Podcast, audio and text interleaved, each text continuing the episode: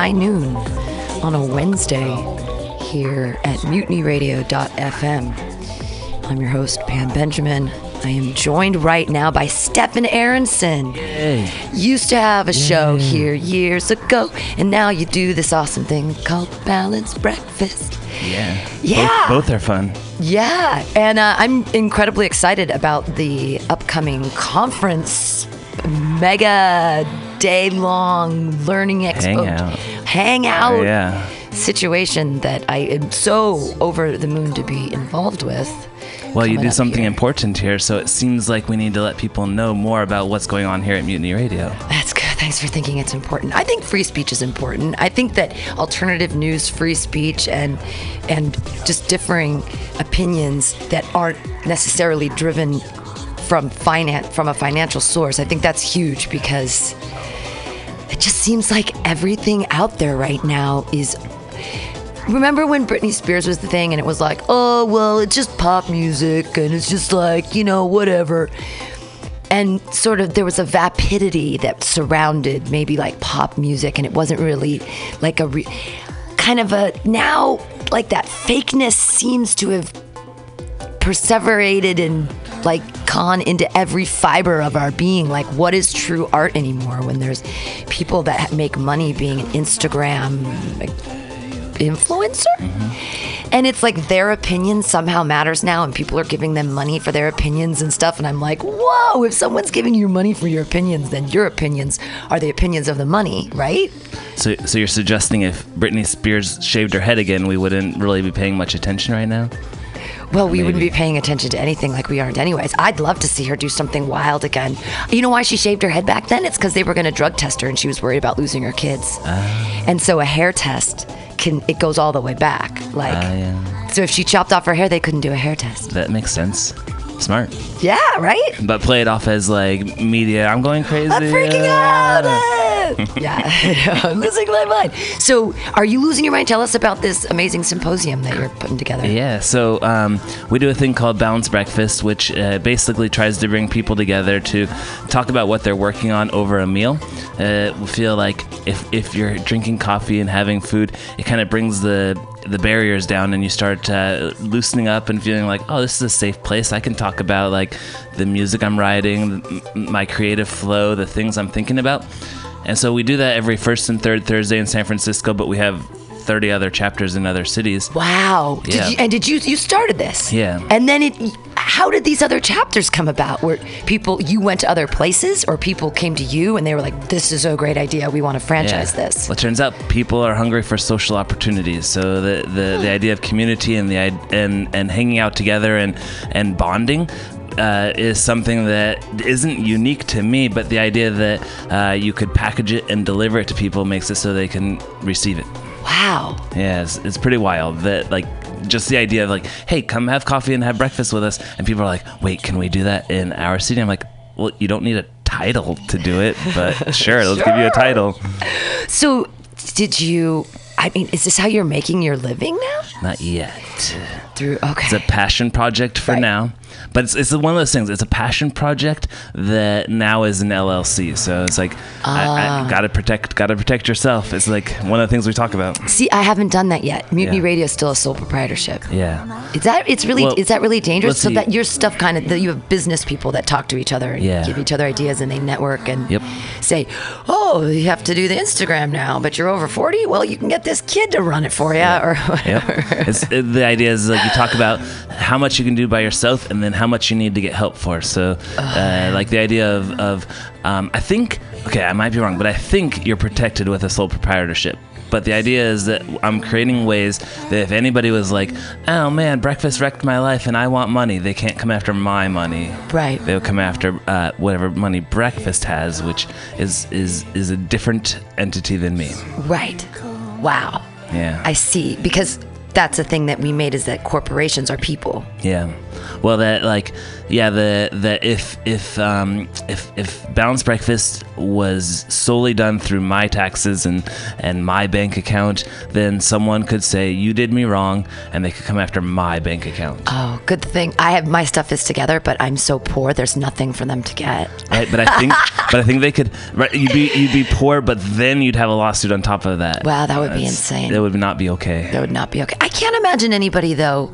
I mean, I have liability insurance, so if someone falls Mm-hmm. through the floor, it's okay. Yeah. But people people go after people for stuff like that. Like you ruined my life.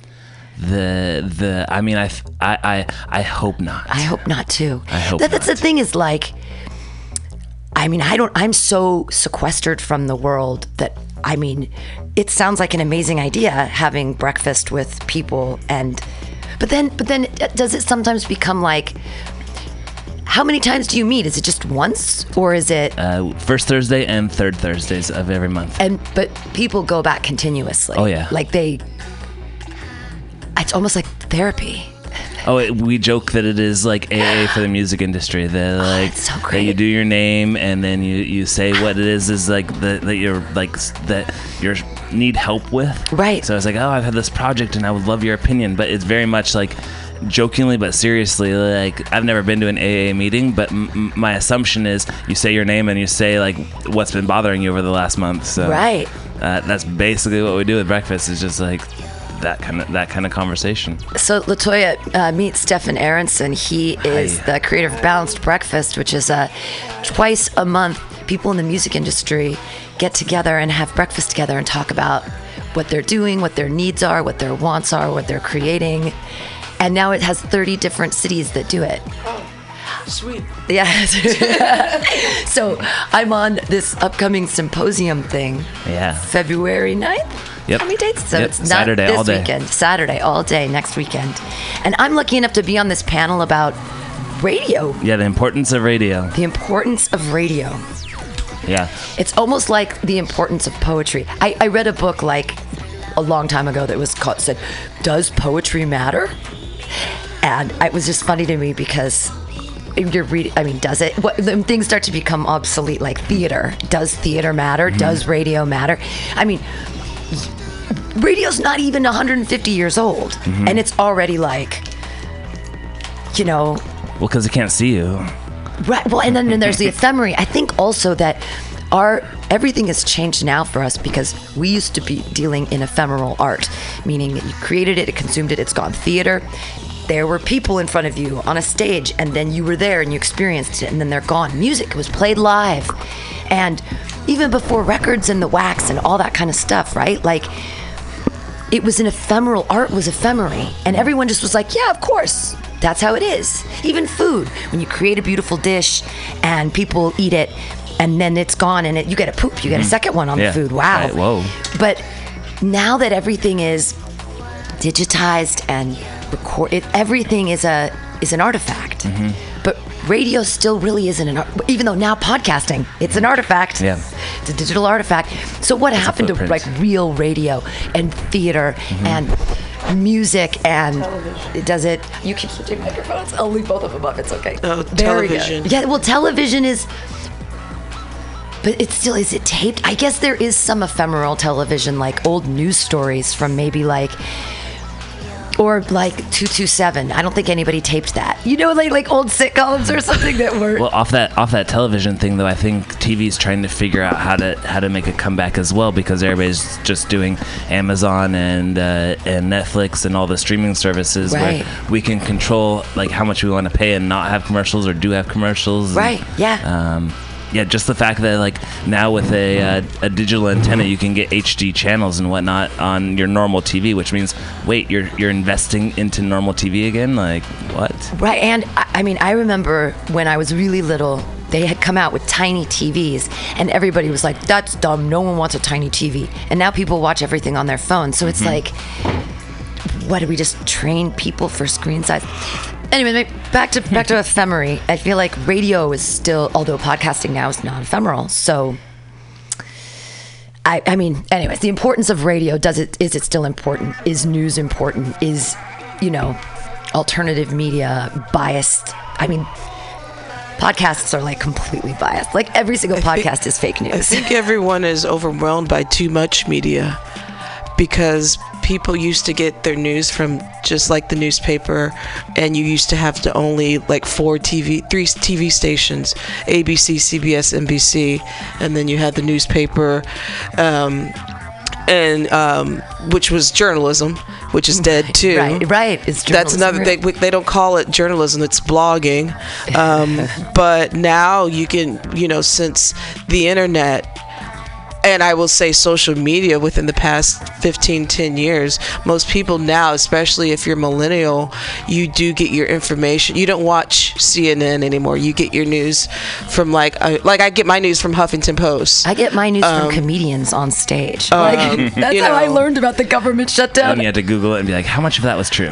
well, I Right. just, I'm just like, oh, okay, it's true. and that's an, that's I the scary know. thing too PG&E is is because like bankrupt. now you know things in in you know in journalism people make mistakes but now you have there's so much news out there you don't know especially online you don't know if it's fact or true Yeah. Well, it's everyone's opinion, and everyone's a star now. That's the thing about the music industry too.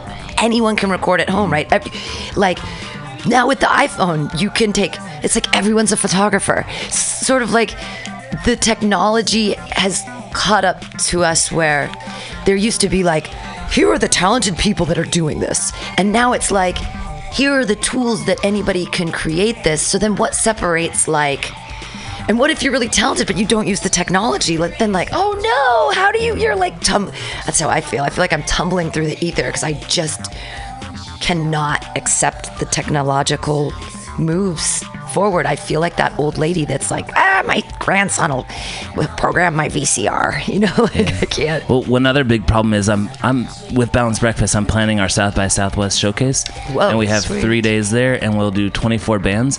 But we Whoa. we got um, uh, we used two platforms. We used our own platform, which we got about 150 applications on, and then we used uh, Reverb Nation to to get the people that don't even know about us yet. So it's like someone else's platform, and we got a thousand applications on Whoa. that, which is cool. But then you start looking at their numbers, which should let you know how many fans they have. But there's all these bots out there, so you go and you see this person, you go, hmm, I don't know much about you. You don't have any mutual friends with me, but you have 50,000 uh, followers on Facebook. That seems weird. So then you go look at their shows and you say, well, not a lot of people are RSVPing to their shows. You go look at their pictures, not a lot of people are liking their pictures, but you have 50,000 people following you on Facebook. What's going on? here? yeah I can you. that's the scary part You, you can It's buy. You can buy people. I'm like, wait a minute. I need to buy all, Little all of our bots. all of our stuff is organic. So, like, they're actual people that, which I, I think bodes well. But I mean, everyone else they're they're monetizing and the, that's all the stuff. If I was to go to a balanced breakfast, I'd, I, my question would be, I'd be like, help me monetize. I Yeah. can't. I'm a socialist. I just well, that's the other thing. Now everyone has to do everything. I just want to be the talent. Mm-hmm. By God, like if, if you need a comedian for South by Southwest, holy Yeah, shit! there you go. There's a weekend for that. Oh, there is. Jeez. Yeah. Well, Uh, I need to apply. you like the good old-fashioned networking mouth-to-mouth telephone the word of mouth Yeah, I mean, I which still works the power of the mouth still works I, I think it does. I mean, I'm like, I love flyers. I'm old school. I like flyers. I like to. People are like, no, you got to inst- Instagram. I can't. Well, I, I used to be a business card person, but Yeah. I don't have anymore because I, I feel like what's the point when I have an Instagram, which is my you know business card. Well, the, so this is this is. I'm so old school. This is Laura Ingalls Wilder throwback. I just reread some one of her things, "Little Town on the Prairie," and it was a big deal because Laura got a quarter, 25 cents from her dad for these cards, these name cards. They were the biggest thing in the East, and basically they were just a card with someone's name on it. But it became, and this is like 1868, and it, it suddenly got out to Kansas that like, this is the coolest, newest thing is that you go to the print shop and they have these cards, and and you get one with flowers or a bouquet or something, or maybe it's just gold lettering with your name, and just making connections between like everyone's constantly trying to connect and say, "Here's me, remember me." And even back in 1868 with little pieces of paper, and now now with Instagram and where it used to be business cards and flyers and like what you're doing is real connection. It's just like giving a flyer. They remember it because they're there and they're interacting together. And that all, that real interaction, I think it has more meaning and weight than anything we can do digitally. the well that's i think that's why um, breakfast got popular was the idea that like we weren't connecting over a digital platform saying like hey let's share ideas over this digital platform we were saying hey let's sit down and i can actually see you and touch you and be like hey like are you having a bad day? Do you want a hug? Wow. So, how much do these things cost? Is it just breakfast, or is there So- a membership fee, or how does it all every work? first and third thursday is free. Um, we just we- yeah we just try to build off of uh, uh, social clout and, and the idea of hanging out together. And then we try to do um, pinnacle events. So the summit is like a, a big deal and that one will cost money. But everything else is like coming out coming out. And then Where do you get food from? Do people do they donate it? So yes and no um, uh, um, we're normally at Sightglass and everybody's buying their own coffee and just hanging out Right. but then every once in a while uh, corporations will catch air of us and say hey come hang out with us so we were at uh, um, hard rock cafe um, Whoa. yeah and, and That makes sense. Music. Yep, exactly. And well, and I think it makes so sense on sense. I think it makes sense on two on two um, parts because Hard Rock Cafe should be inviting musicians in to say, "Hey, use our space, and we'd like to pamper you a little bit. Here's some here's some bagels and some donuts and coffee." But also, I, I did a, we always do icebreakers, and I did an icebreaker and asking everybody, "Well, when was the last time you were on Pier 39?" And everybody's like, "Um, hmm, uh." Three years ago, Sure. five years ago, six. Well, if I mean that's not good for Hard Rock Cafe. No, so, they, they're and they're they're supposed to. I mean, it doesn't have to be just a tourist destination. Yeah. So yeah, so they're they're networking as well with locals, and that's Yeah. that's so. so cool. now so now like 20, 20 musicians can say, "Oh, I was just on Pier 39. I went to Hard Rock Cafe. It's pretty cool inside of there." yeah, Yeah, and that, that like alone, I just said it again on, here on the yeah. show. here so we go. like- it's pretty cool. Yeah. Yeah, I mean, be a tourist for a day. Yeah. Why not? Yeah. We have a beautiful city. How old is that Hard Rock Cafe? Does anyone know? been there as long as as long as I've been in San Francisco, which is fourteen years. 14 years. Wow. Ah. Did you come straight from college here? Where'd you come from? I came for grad school here. Oh, what do you what'd you get your graduate degree in? I, I have a master's in graphic design. wow. Yeah. Wow. So and then I got hooked. And everybody like was moving to Portland, why- and I was like, I've been there. I saw your art at Wix and I loved it. yeah, yeah, yeah, exactly. Yeah. That's throwback. That super throwback. But I remember so graphic design. Wow. Yeah. Cool. Where'd you go to school? You came The out Academy of Art. to Oh, whoa. Yeah. Wow. It's a c- cool school filled with a bunch of people that don't live here. Yeah, ex- exactly. A lot of people. I've lived in the same building for ten years, and I'm right across. I'm right, really near. I'm in the Tenderloin, so a lot of my building has had Academy of Art students. Yeah. I love the buses when they go down, and it's like oh fart. Mm-hmm. But did you did that experience? Was graduate school worth it for you? I, I also went to graduate school, Yeah. and I just curious. I'm torn. I um yeah, I'm torn. Uh, I feel like I feel like um, I, f- I feel like sort of. Um, I feel I feel like t- to get into grad school, they blow a lot of smoke and they say like. When you get out, everybody will want you, and you'll Yeah. be so hireable. And the people will be pounding on your door to say, "Come work with us, come work with us." And for for a half second, that was true because um, I got to work at Lucasfilm for two years. Yeah, which is super cool. And that was like a connection from an instructor who said, "Well, you're you're what you're doing here is really good," and brought me over there to work at Lucasfilm. And and then he said, "Okay, well, so this was temporary to give you like a launching point so that you can get the next thing." And uh, then everybody wouldn't touch me. They were like, "No, you'll be bored here. Uh, no, No you'll like." You're like you'll you're, you're not gonna like what we work on. I was like, oh, childhood star. I can't go anywhere else. Wow. Yeah, it was a bummer. Um, But now you're doing well. You're doing your own thing. That's exciting. Yeah. So so I would say grad school is sort of worth it, but it should cost about a quarter of what it costs. Gotcha. Yeah.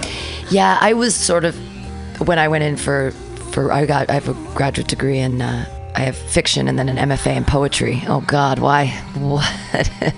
like I ever thought that it was anything mm-hmm. except like just the my own narcissism. Like yes, I will get an advanced degree in poetry. Yes, of mm-hmm. course, and then I'm gonna get I'm gonna get published. Or I'll work at a school somewhere. It'll be amazing. They'd graduate so many people with MFAs, and everyone thinks they're either gonna write the next novel or mm-hmm. think. And what it has to do with is who your parents were and if you have an if you know an agent. Like Yeah. it really is. I didn't meet any people with money when I was in graduate school, so So I don't have. So I, my book deals were all you know, tiny publishing things. It wasn't like I knew anybody at HarperCollins or whatever. so um, comedy is poetry with poop and sex jokes. Then Yeah, Yeah. well, comedy is poetry that people actually listen to. The problem is that poetry is uh, pretentious, and nobody wanted to hear my poem about my third abortion. You know what I mean? Like, but the joke is it's I've only had two. The third is for comic effect. But I do a lot of abortion jokes. I used to do a lot of abortion poems, and I'd be up at open mics, and people would just be like, "I know," and I'd be up there too. It would be like at one point I was at Amnesia before it became a comedy open mic, and it was poetry. And everyone was kind of talking, and I was really trying to pour my heart out, whatever. And I just said, "If I take my top off, will you guys listen?" Hmm. And everyone was like, yeah. So I took my shirt off and I did it in my bra. I did the rest of my poems. And everybody fucking paid attention. And I was like, oh, okay. I guess that's how I do it. now, now you just have to be aware of which bra you're wearing that day or each day. Right. Well, or the for me, I'm such a feminist. I don't give a fuck. Like I wouldn't. It wouldn't bother. I, like I don't shave. I'd be like, look, my armpit hair's gross. Woobity doo, or whatever. But I did. I made. I never would have gotten to comedy if I hadn't gotten an MFA in poetry, and I never. I mean, and I'm glad that I am where I am now. But did I have to pay all that money to get mm-hmm. there?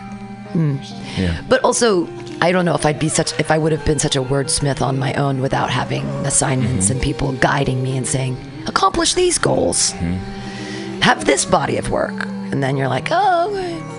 No, for sure. Like grad school definitely refined a very wild and crazy designer into someone that had rules and said, "This is why I break them." Um, Right. Which I didn't have before. I was just young and dumb. Brilliant, willy nilly. Yeah. So, what's the ultimate goal with balanced breakfast? What would you, if you were, if, were, if you could see yourself in ten years, balanced breakfast? Like, what would be the ideal, Hmm. like, situation for you? Um, financially stable. Mm-hmm. no, that. Uh, let's see. I would say I would, there's there's definitely two answers to that. There's the the the hippie answer, which is, oh, if we could all just hang out and have breakfast, and we can do it in every city, and oh man, people would be loving on each other, and it would be great, and we'd we'd just see like like everybody just happy. Um, and musicians are making money, great. And my needs aren't important. Um, but uh, but truthfully, how about all that plus uh, a financial uh, source of income that says, hey, now now you can love on all these musicians, but you also have uh, stability in, in that a paycheck is coming in for some reason. Right. That'd be cool. Yeah, that is that's the dream. How did you get so into music from a graphic design standpoint? Was it that you were working with bands and making Yeah. promotion for them, or is it you just love music and you always have? Or It's, it's that childhood desire to be a rock star and then realizing that you have none of the skills it takes to be a rock star. so it's like the grass is greener on the other side. What, well, if I can't be a rock star, I'd like to hang out in the green room with rock stars. Ah, Smart. that's a cool idea. Yeah, so so it's like now I've I've seen green rooms that I would never have seen before. So I'm like been to Great American Music Hall, been in the green room. So, Cool. Yeah, that, that's so it's like it's like I, I will I will I will never be a rock star. I might end up on stage with a microphone, but um you don't want my album if I ever make it. Like it will be But the art on the front will be yeah, incredible. It will be. It'll the be, album design and it'll will be, marketed so well, um, and it'll be auto tuned beyond. Um, yeah, this this is a situation where auto tune is a good thing. So tell us about the symposium. You do one a year. You do two a year. This is our second one. Second one. Yeah, and it's um, two days because the first day is uh, Friday. Why not have a pre-party? There and you go. then the second day is just let's hang out all day long. And there are three panels every hour, starting at eleven o'clock till till um, ending at five o'clock. And it'll cover everything from like radio to licensing to um, law, business, social media, everything that like that that you might need to know more about in order to to, to be successful in the scene.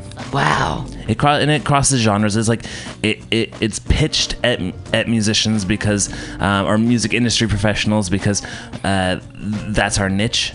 But all the things we talk about are, are good for people who are trying to self promote. So if you're trying to figure out how to make a business, if you're trying to figure out how to get people to hear what you're doing, like that can go radio, that can go um, co- comedians, but Yeah. it'll have a a, a a twist with a music theme. Yeah.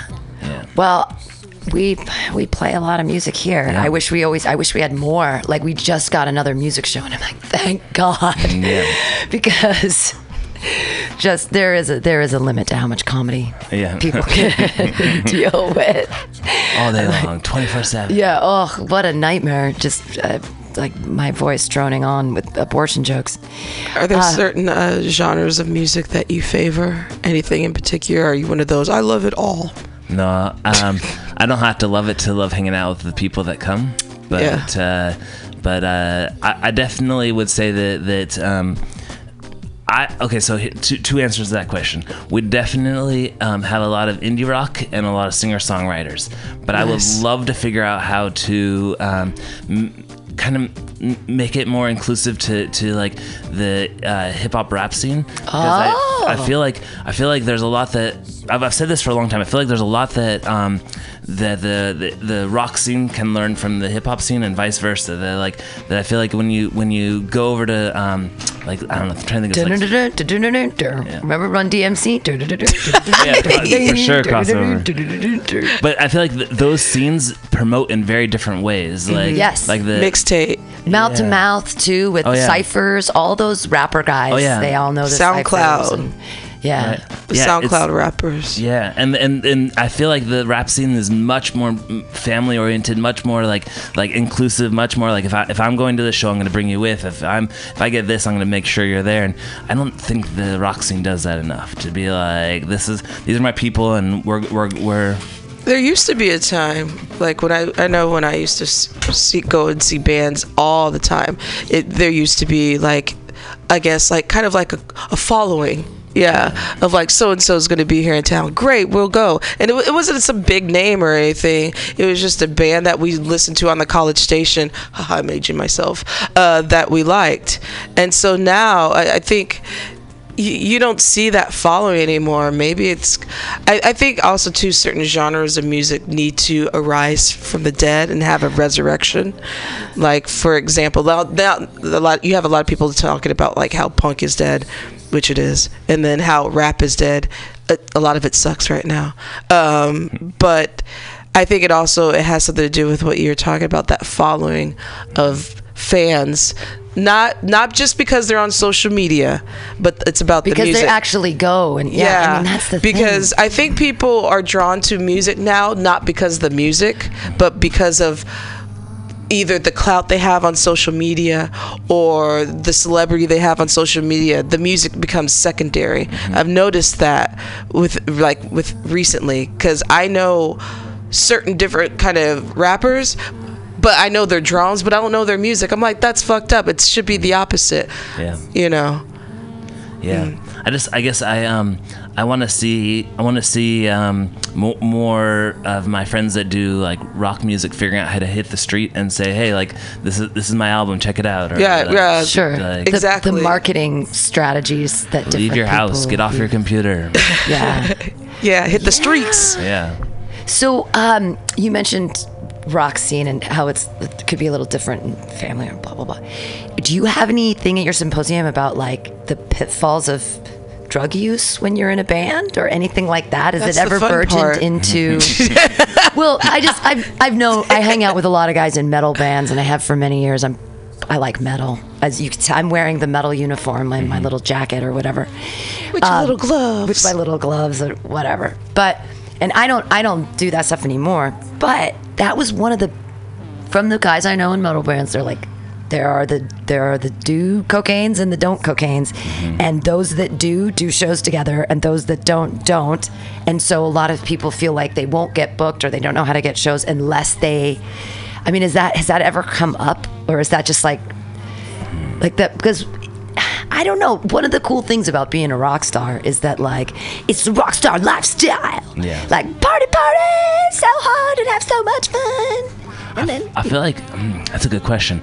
I feel like I feel like we're in a bit of a straight edge uh, like time period, like a little bit. Not, not like not like super, but I feel like there's a lot of people that have stopped drinking, that have stopped like. Uh, uh, uh, doing drugs and are, are Gone vegan, yeah, or like just are. Yeah. currently like not not partaking in any of the the the, The drugs. debauchery. Yeah, I, f- I feel like at least I keep seeing things on the internet talking about like oh like I I haven't drank for five years now or um, that's good. um which I assume means they're not doing coke as well. But, Yeah, probably. you know, as PC for social media. Um, but uh, um, I would say I, I I don't run into. I, I know that there's coke in San Francisco, but I don't run into it as much as. Um, being a problem with most of the people that I'm hanging out with. It's Yeah. the heroin and the meth. Yeah, that's right. when you get the coke part is the fun part until you um, until you become an addict. Yeah. But it's like you can't be on stage like like on heroin. You you can't, especially if you're gonna supposedly rock out. It's the opposite. It's a downer. Yeah. How are you gonna perform? And then the antics that go along with it.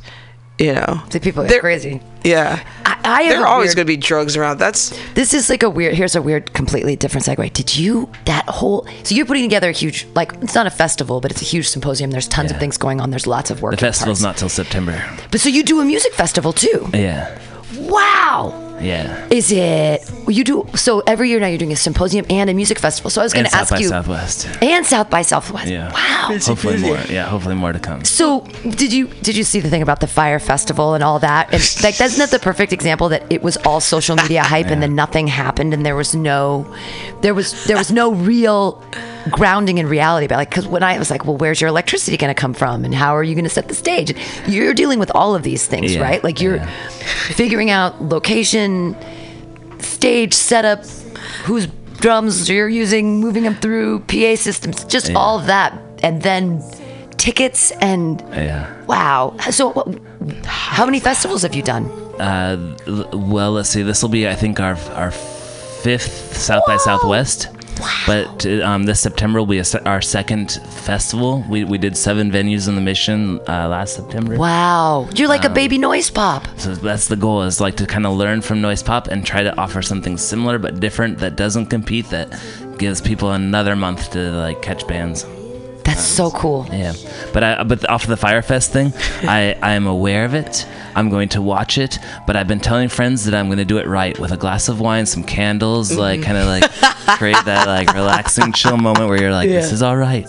These things happen, and like not to me, but these things happen. No, it's it was so. I, I put on a festival every year, and this year is our biggest festival yet. I've so there's 44 shows in five days. Oh my god! Nah. And I know. And now this is our first time with another venue, which is the Roxy Theater, and so it's like, ah, okay, we're doing two venues. Because I like to do one venue because then I'm like, here I am, and I can control everything because Yep. I'm here.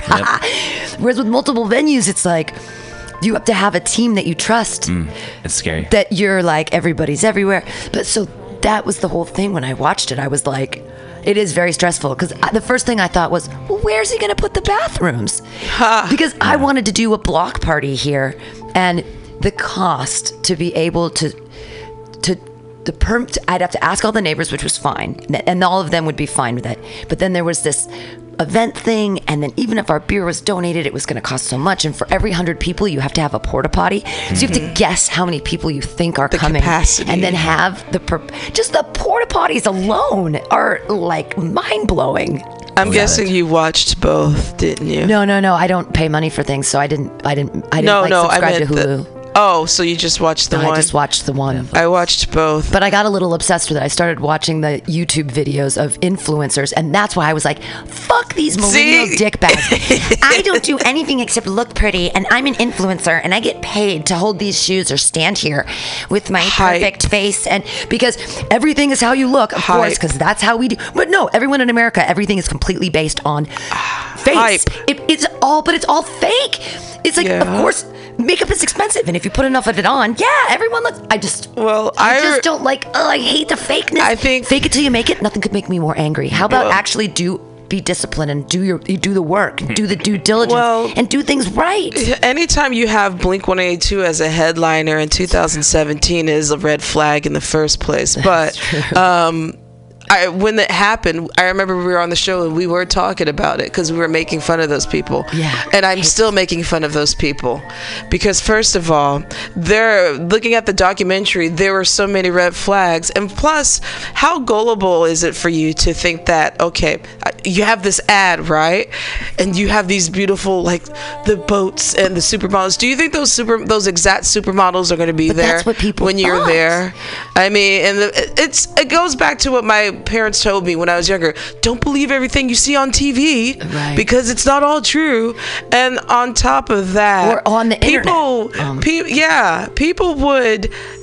People actually went through their savings account Yeah. just to go, which I laugh at because I'm like, how fucking dumb can you be? I'm sorry, it's it's it's that's some Well, stupid. it goes it goes to the new idea that millennials don't care about future wealth or anything. I care care. about experiences. I'm I'm an early millennial. I'm I know stupid from stupid. but but that's how they're targeting. That's that's how, sort of how they target themselves. Even is is the this new younger generation is like it fabulous. They, they're, they're so fabulous because yes, lifestyle fabulous, but I have a two dollar account. But- oh. for whatever reason, that's sort of what And- we're perpetuating in through and that and that when it comes to festivals like that that's taken away from what the music is it's supposed to be a music festival. And so that's what i was saying kind of earlier. You're t- you're selling a lifestyle or you're talking about s- some clout rather than what the the most important part was supposed to be about the music. Hmm. And so that i mean it's supposed to be a music festival. Right. just like even I, I talk shit about Coachella, but you know, people are there actually for the music, and then everything else comes secondary. You know, as much as like I, you know, it's expensive and it's hype, but you know, you know, hey, there's going to be some great musicians here, and I got to see who's headlining before I want to go. You know, as for you know the Fire Festival, the Fraud Festival, that dude knew what he was doing. He was hustling people, and know. oh yes, he did. So, but here's the thing. So Yes, that guy, did. that guy had no problem asking for money. Do, I have a problem asking for money. Do you have a problem asking for money, Stefan? Yes. I do too. Like, because it takes control a little bit away from you and then your thing. I feel like I know you want to keep it free for everybody, but it's it's such a great idea, and people. It seems like they're getting so much out of it. For example, I on my stage, I make open. I make comedians pay two dollars for the open mic, and it makes a difference, little tiny bits. So I would I would try to monetize very small because everyone, it's like if everyone gives a dollar, suddenly, wow, you got a hundred dollars. well it keeps the lights on here. Right it keeps the lights on.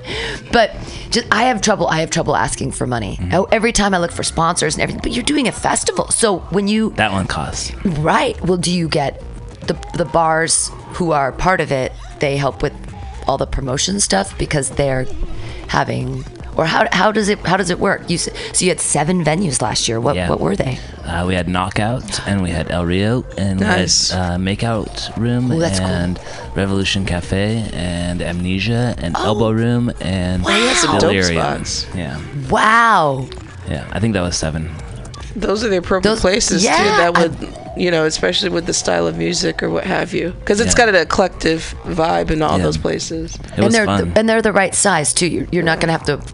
I, I, I love Amnesia. I've always Yeah. loved Amnesia, and I love Agreed. their stage, and I love that space. And Makeout Room too is a great, great stage. I elbow love room that stage. always is dope to me Yeah. Ah, I'm so sad they're gone. wait Same. elbow wait what Elbow Room closed down. They're Yeah. gonna turn it into a big high rise. when Um, the last. first, I think. Yeah, yeah, I think that was it.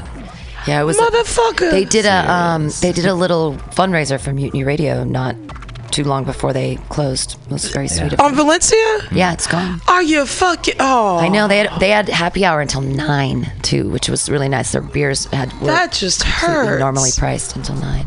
oh I don't. Well, and that's the thing. Places are closing. The Hemlock is closed now. Yeah. And so the hemlock I know about the hemlock ah see this is mm, okay so I'm gonna yeah, go, no, go it's on a hard. rant Yeah. So so if music venues are closing, it's like where do people? Oakland Where are they going to see music? Yeah. There's so there, that's an interesting side topic off of the festival thing. There is there is a fear and a frustration with venues closing, and and um, I met with Ben Van Van Houten of the, like city city hall and or city. I guess you call it city hall. He works for the city, uh, and he does nightlife and. And we kind of went back and forth on it, and th- there's a frustration that venues are closing, but that's happened in San Francisco for the ages. There's always Right. venues closing, Right, anti-social And- club. yeah, and but he says he doesn't have the exact exact statistics, but but it's understood that usually another venue comes in. That like one mm. closes and you're like no, and then no But- one comes in. But I've noticed some of the places that had closed, like you know, because a lot of these places that you're talking about are like more like rock and roll bars, Yeah, and which they're starting to fade. And there's not even a, a, a hardcore lesbian bar in the city anymore. Just pointing that Well- out. Lexington Club is no more. But isn't El Rio lesbian owned? no, Are they it's not. predo- It's not like what Lexington Bar was. Oh, okay. Um, yeah. but the thing is the new places that come in i notice are usually the same you know the mixology the the lounge set which is cool but it's not that that other kind of vibe of like what what uh It's nine dollar drink vibe. like instead of hemlock is $5 or what have vibe. you Yeah. because hemlock was always popping i used to bartend next door to it and i would go there after work and i remember like sometimes there would always be a line because there was a show but people would after that show would still stay at the bar And their bathroom with the curtain in the, the girls' curtain, bathroom. yeah. One of the one of them was a real bathroom. The other one was a curtain, and it was always just so funny to me. Like, like I, like I've only been here for since 2013 and I've seen some of the places that I would frequent like gone I'm just like there's no place else to go well I'm hoping it's a trend. Like the like right now, everybody wants these fancy cocktails, but that's gonna get burnt it's out. it and should be burnt out already Yeah. there's so many so um, for the symposium on the 9th, what Yeah. what are some of the topics that you're really looking forward to, either being a part of or Yeah. listening to? Um, I guess I guess uh, there there's one there's uh, one in the later afternoon that I'm excited about, and uh, I'm I'm seeing how fast I can pull it up on my phone here. Um, but it's it's all the people that I do business with talking about how to set yourself up as a business. So um, it's it's the person who does my uh, taxes. It's the person who is my lawyer. It's uh, Oh, you have a lawyer. yeah, um, nice. yeah. You got to have a lawyer as soon as you're signing things. You got to have a lawyer. Um, yeah, it's it's it's yeah, it's super crazy that like breakfast was started as people sitting around a table just having a meal together and hanging out, and and now I have a lawyer and a LLC for that. It's it's, it's that's appropriate business fully s- it's it doesn't make any sense to me, but I know that it's important. that's business b-i-d-n-e-s-s Yeah, so the, the the panel is called "How to Treat It Like a Business." Um, has Peter uh, Jack uh, Jacobson from Music City SF, Mark Pearson from ARC Law Group, uh, Bob Duskis from Six Degrees Rec- Records, uh, uh, Dave Bogan from uh, Tune Registry, and Allison Lucille Griggs from uh, uh, Note for Note Accounting. Awesome. I'm hoping I didn't slaughter any of those names. I'm, I'm gonna like they're gonna come after me later and be like, "Dude, you know me. You know how to say my name." And I'm like, "Yeah, but I was nervous, just reading." Uh, what's what's another one that you're thinking like? So if hey everybody, Yeah. and can people still get tickets? And where can oh yeah, they get for their sure. ticket? Those Uh, tickets. You can look up uh, uh, the the BB Music Summit on Facebook, or you can look up uh, Balanced Breakfast Music Summit on Eventbrite. Um, or just look up Stefan Aronson, that's me, and say, "Hey, how do I get a ticket?" Oh my gosh! Or hit up Pam and say, "How do I get a ticket?" And I'll send you a link. Um, your panel is really cool though because it has um, uh, I think it has a good representation of the people that are trying to capture ears here in in San Francisco. So it has. Um, I'm trying to navigate to it really quickly so that. Uh, It has BFFFM's Yes, founder, who she came from uh, the old Pirate Cat days. Uh, Amanda Guest, we had, Mm-hmm. she started right sort of in that Pirate Cat mutiny changeover. Uh, and then she started her own BFFFM down the street. She's great. They, they do lots of music. Yeah. They're they're primarily music. And you probably have Radio Valencia person. I reached out, but uh, uh, uh, didn't hear back. But um, next year, Next year. um, yeah, and then and then a friend of mine um, who does a thing called Enter Talk Radio, but that's based down in San Diego. He's driving up to talk about what they're doing with internet radio, and then my friend uh, Mindy Levine, who uh, was doing uh, radio in Napa and is now doing uh, marketing down in, in San Diego. So she's going to talk about like the overlap between radio and marketing. And cool. um, yeah, and then my friend Alvi, who has a show, at, uh, so kind of get the full perspective of like running a station, having a show, um, a little variety there. Awesome. Nice. I'm super excited that you are allowing me be a, to be a part of it. And I have new flyers coming. My flyers are coming in tonight for the Mutiny Radio Comedy Festival. So I'm Oh, just very like, cool. I'm all, I, Perfect I, it's audience. old school band shit, man. I love flyers. That's how they used Yeah. to do it. You used to go to someone else's show, and when everyone was in line, you'd pass out flyers. Yeah. And I've done that. I've gone, I've been in other places. Flyer just- girl. yeah, I just pass out flyers in line. I just always have flyers because if I'm giving it to somebody and I tell them a joke or something, they might remember me, and then the flyer looks cool, and then they keep it and they look at it and they go, oh. And if they think Mutiny Radio, then they can find it. Yeah. And so they just have to think it. I feel like I feel like I, I get I get let's see when my numbers aren't where I want on tickets or social media I go oh maybe I should make flyers but then every time I see a big stack of flyers like collecting dust at some uh, business I'm like no I don't need flyers Right, right, right. and then when I Yeah. say okay I can hit I can hit about 300 people with three dollars on Facebook I go I can't I can't hit 300 people with three dollars with flyers like that's just not gonna happen um, so it's like I go back and forth Right. yeah. See, I won't. I won't give Facebook any money. They just, they hate me so much. I use their algorithms in ways they don't want me to, and Oh, they yeah. shut me down Oh, all the all time. the time. I got kicked out of there for for six days. Uh, the last time they kicked me out. Really? won't- Why? They commenting on things, promoting too much. Really? Yeah. Facebook is weird. They want you to use their platform. They advocate they use all their tools, and then you use all their tools, and you're like, you're using this too fast. And like, Yeah. why would I What? use it slowly? Yeah, exactly. But they let the Russians do it all the time. Yeah. They don't. They say, they say we think you're moving too fast, and then you have to fill out this thing of like, are these stoplights? Yeah. And put put push all the buttons. But they want to know if I'm a robot, and I'm like, Yeah. I'm not a robot. I'm just trying to code, just trying to get this done fast. If you're a Russian I have, cer- robot. I have certain friends that still can't send me messages because somehow between them and I, I got marked as spam, so they can't. They'll they'll like text me and be like, "Hey, I'm trying to get a hold of you on Facebook. Can can you like get get get a hold of me?" It's uh. hard because, and I understand this must work for musicians too, is that you want to have a platform to run your business for free. That's why I use Facebook Yeah. because Right.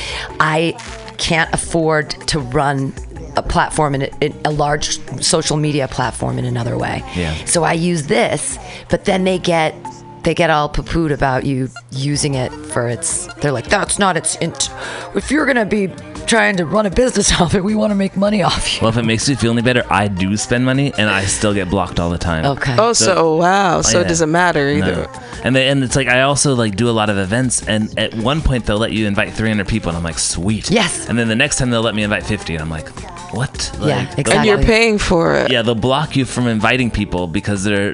I don't get that one. That one. That one boggles my brain. That like, they're like you have like I have. I have almost 4,000 friends on Facebook. I can't invite them all to an event. I can invite 300 of them. And then I can, like, if I do invite 300 of them, well, the next event, they're going to be like, mm, the last event you invited 300, so this one you're only allowed to invite 50. Fuck you. I, so I used dictate. to this Yeah. my old trick was that I'd get into the messages and I'd do all the A names, everyone who had and I'd, I'd send a thing like, "Hey, the Mutiny Radio Comedy Festival is coming. It would be amazing if you could get tickets and support me."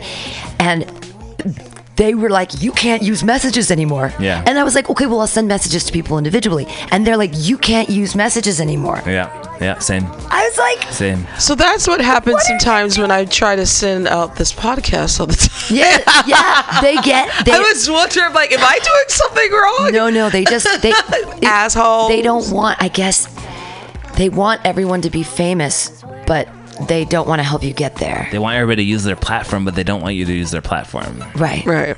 I don't get it. Oh, trust me, they're they're doing a heck of a job. Pretty soon, ain't nobody gonna be using their platform.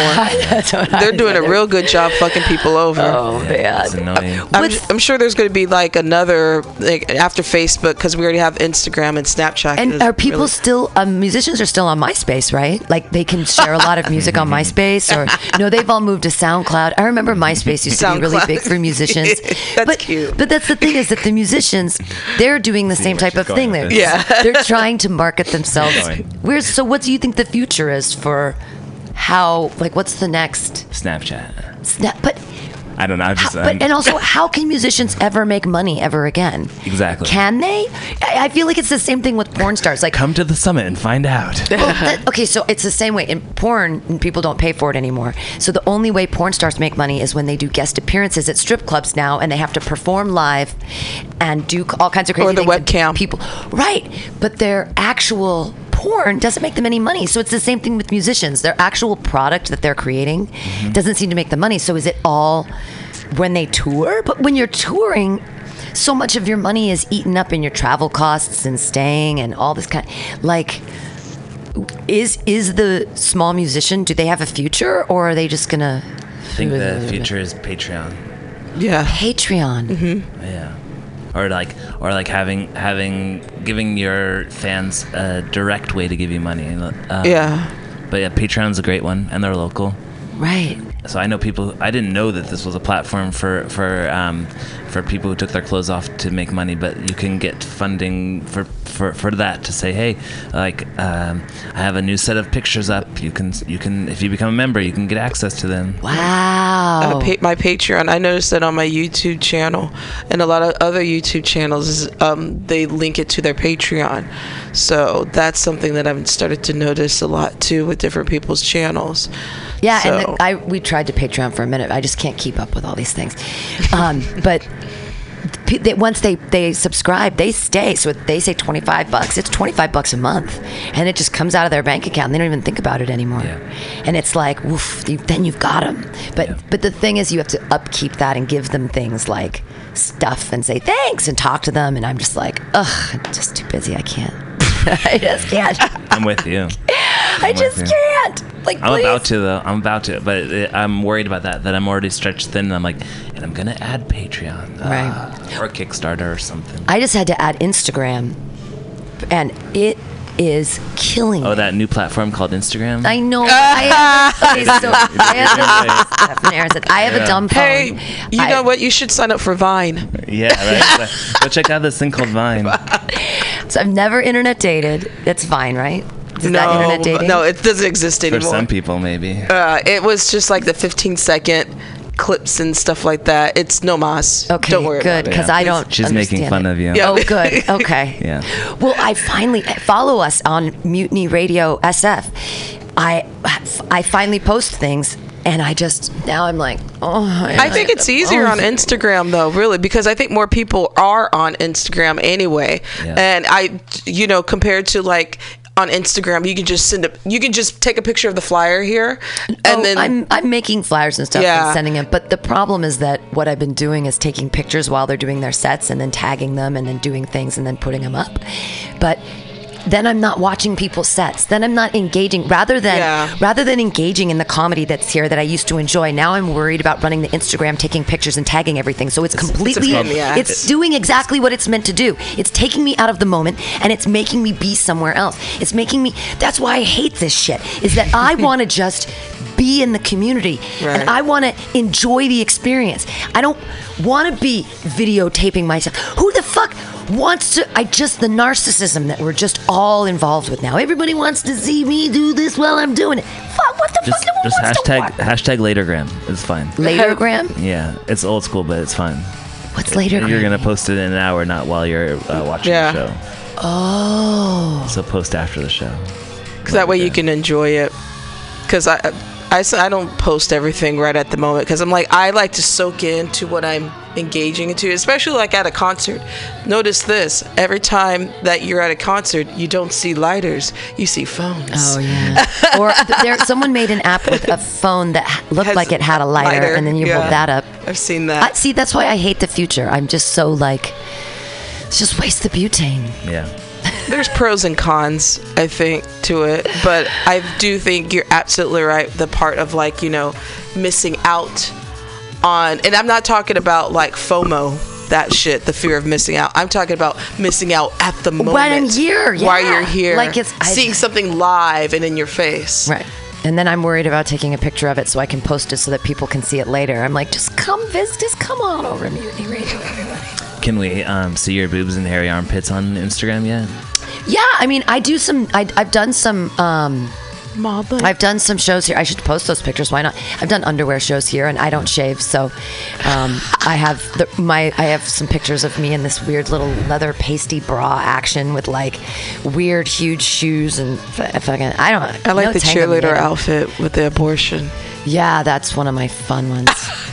I've I, I have a thing. I was I've been raped by the entire football team, and there's like blood. And stuff. Pre Me. Too. So yeah, I mean, I'm not PC. I don't. San Francisco just full of too many snowflakes. Like, I'm sorry, I'm gonna offend you at some point. That's just the way it is. Stop being soft. Whatever. So, uh, last word, Stefan Aronson. Everyone Yeah. should go right now to Balance Breakfast, either Yeah. on Facebook or Eventbrite, and they should buy their tickets for the summit. Any any person who's involved in music. And they're not expensive. They're thirty nine dollars right now. Oh, that's great. Yeah. And, and it, Even if you want to be in the business side too, that's fascinating. Yeah. Yeah. It's, So- we, we always try to specify music industry professionals, not specifically musicians. Yeah. Nice. but any types of musician, EDM, Yep. rap, singer songwriter. Yeah. Anybody who's trying to get uh, uh, uh, um, to create create uh, an audience or create a business. Awesome. Yep. Because music is a business, and Yeah. they need to. We need to watch out for each other and watch out for the. You need to watch out for the government. contracts. They're gonna take. Yeah, all that stuff. But it's because our art. Are we valuing art? Uh, right now, I don't think in our society we're we're valuing art as a whole, and that sort of that's the only kind of trickle down there is. Is that no one's there's maybe people aren't caring about the artists, or they just because everything just seems free. I think. I th- well, I think. Well, what a, in the music world, what a, um, I think the problem is is like record companies. Which I was going to ask you a question about how the record companies are kind of like. Uh, they're having they're in trouble. Yeah. um, and uh, your opinion about like how you know they are with their artists you know? Because it just seems like now you don't have a lot of artists. There's so many artists out there but a lot of them don't have staying power because of the record companies. They're just raping them at the moment in time. Just to get your opinion on It's complicated. It, uh, I think it's complicated because it, it, it bodes to it, it it brings up the whole question of what's the end goal now. Like Yeah. like um, it used to be to get on the radio, but is it still to get on the radio? Maybe not. Is is it to get a uh, um, a manager? Is it to get a record deal? Um, maybe not. Wow. But um, the record labels can still help you get access to things that you can't get access yourself. Um, Right. connections or or um, people with power. So I think I think that's kind of the direction that record labels labels are going is granting access to the things that you couldn't get yourself, or or or um, giving money so that you so that you you can get your music out there, be it to be streamed instead of purchased on a CD. Um, but it's still it's still granting access to things that you couldn't get before in Yeah. different ways though. but the scary thing is like there's no guarantee well, there's no of you guarantee with anything. Well, well, of you getting dropped or what have you. There, there's like a nasty little hustle the record companies. play. I'm talking like more of the major, like Warner Brothers and shit like that. You know, people like you have people like Prince who couldn't get his masters until, you know, a couple years before he died. You know, stuff like that. So Well, That's I why you know need a lawyer. yeah, a lawyer. Yeah. So everybody go look at Balance Breakfast. Yeah, come join out us on the 9th of February all day from 11 to 5 At Piano Fight. at Piano Fight. Oh, what a great venue. It is a great venue. Yeah. They're very they're very accommodating. Yeah, they have those three. So they have that front room, and then they have a smaller theater, and then a, a, a really big, nice theater. We'll be drinking in the cabaret and talking in the theaters. Awesome. nice. I'm so excited to be a part of it. Thank you so much, Stefan Aronson. Uh, sure. Thanks for having me. This is We'll Listen to a Little Music. Latoya has joined us. We're on the AltaCast. We'll be back in a few seconds. Yay. Bye for now.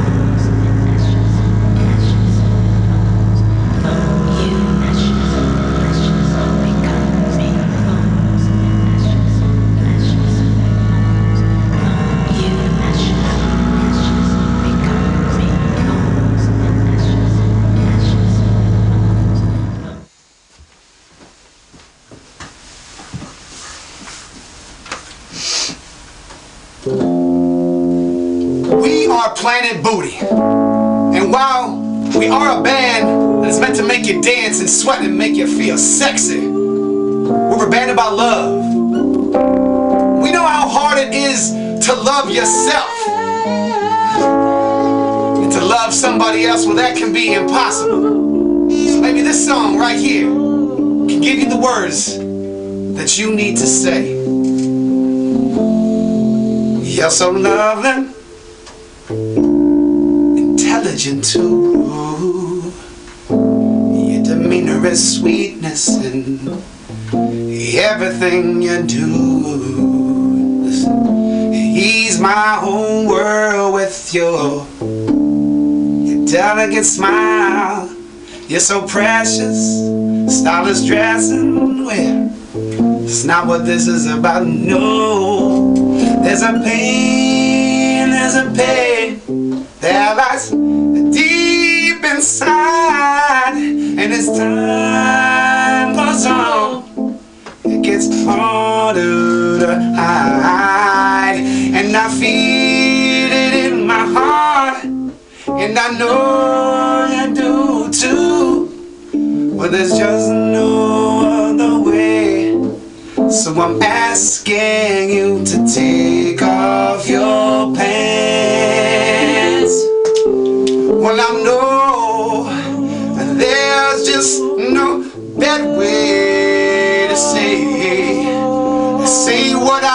Say. So take off your pants.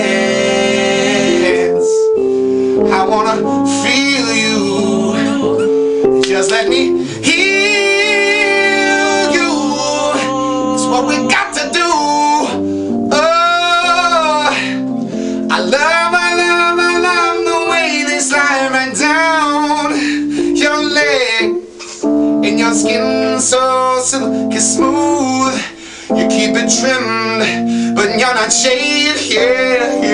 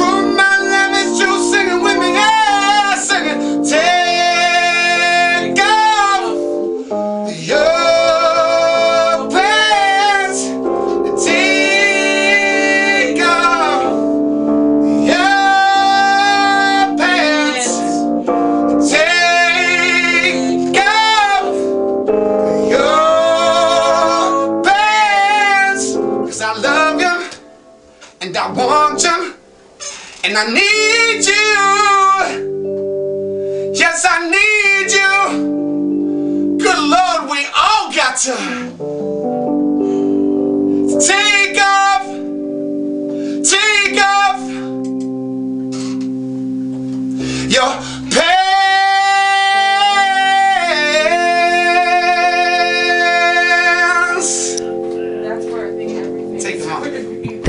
was amazing. That was Planet Booty with Take Off Your Pants. Uh, thanks to Stefan Aronson at Balanced Breakfast telling us about Planet Booty out of Oakland, blowing up out there, Some local music. singing their asses off. That was, pretty- great. And I like their shtick and their givement. yeah, and they can dance too. Planet Booty. They're fun. They seem like they're fun. So thank you again, Stephen Aronson. Uh, we're back on the AltaCast here on Mutiny Radio with uh, Educated about news. the The, music. the government's back up. The government works again. Yay! The government Until. February 15th. Till February 15th. Suckers. Yeah, at February 15th. uh, I think they're going to take it all away again. Yeah, we'll we shall see. We'll- that, we'll see. That wall ain't getting built though. I hope not. It, it ain't getting built. I well, It ain't getting built. It better not. Mm. Everyone, I've been wearing my uh, funk fuck Trump jacket uh, unabashedly in front of children even lately, and no one has a problem with it. Every I've been getting old ladies. There was a lady, an old lady at the at the bar on Monday. Was it Monday? Open mic. Sun was it Sunday? Anyways, at an open mic, and she said, "I would like to buy you a drink because of that jacket. I would like to buy you a beer." Making friends. making friends, making friends with clientele at the OMG. That's awesome. Bought me a bought me a beer because she she's like, I fuck that guy, fuck that guy. Old ladies on the bus, same thing. They're like in. A lot of uh, Hispanic ladies are, and you'd think that they would not be okay with the f bomb, but they're giving me the thumbs up and nodding their up. heads. Everybody loves it. because he he's bringing out. I'm not gonna say the worst, but he's actually he brings out the worst in people. Yeah, let fuck it. It's a it's bad news. It's yeah. He, Uh, he's a yeah. I looked him up today. I put in bad news and it said bad news for Donald Trump came up and I was like, wow. Like people really are like there's just updates. We've got um, news updates up to the minute of what ridiculous things he's done now. Uh, I wish that we were talking about impeachment. That would be great. you but know- that's not happening yet. Oh, so did you hear about the CEO of Starbucks? What's his name? Howard Schultz. He's trying to run as um independent. Oh, man. He's trying to be the next uh, Ross Perot, aka Ralph Nader. Ooh, I Mm. just aged myself. I love Ralph Nader. Um, but he didn't help with the 2000 election. I know, I know. But I love um, Ralph Nader, though. But so this Howard Schultz guy, he's the CEO of Starfucks, terrible coffee. Um, but he does his employees pretty good, from what I hear. Like he pays even his part-time folks uh, insurance uh, and then free uh, tuition. So Okay, but has he ever has he ever run for office? Has No, he ever anything that's okay. Uh, that's exactly where I was gonna go. That's exactly where was gonna what, go We're gonna have another person that doesn't know what the fuck is going on. You know what's happening? Do you know why our country right now is what was on strike or Take whatever away, the fuck Pam. happened? Is it? Our president doesn't know how to do anything political. He has no idea. He has no experience. We could have, we could have elected the, oh, I don't know, Secretary of fucking State. You, we gave the power to a person who has no experience in politics at all. You know, the previous president to that, Mr. Barack Obama, he studied constitutional law. He, was, was- a constitutional lawyer. He, spent his life before he was even a senator, though. Community he was, activist. He studied the fucking Constitution. Ask, I bet if we asked Donald Trump the first three words of the Constitution, he would not know what they are. That's because they aren't I, the Donald Trump. It's we, the people, you fuckbag. I, the Donald Trump, say it doesn't matter, don't know how to read, watch TV all the time. I'm an at American. I have a friend. Her name is Nancy. Well, uh, so, So, this Howard Schultz, Schultz. 2020 politics. Fuck this guy. You know, he looks like um, Gavin Newsom a little bit in that No, picture. he does. Gavin In that Newsom's picture. hot. That dude well, is. he looks a little Howard like Gavin Schultz Newsom is that not hot. But uh, But so yeah, he's just another billionaire that wants to put his, you know, hand in who wants to be a contender, which is I don't think he it's not I think he's doing this for publicity because he has a book out, which is really fucked up. Well, what, what he Um, needs to say is, um, "Hey, racist America, don't worry. I hate black people too. People at Starbucks, they totally racially profile, and we don't let them use bathroom unless they pay for it, right?" We're gonna give a sensitivity training Yeah, on this. sensitivity training. Yeah, and then you won't be racist after that.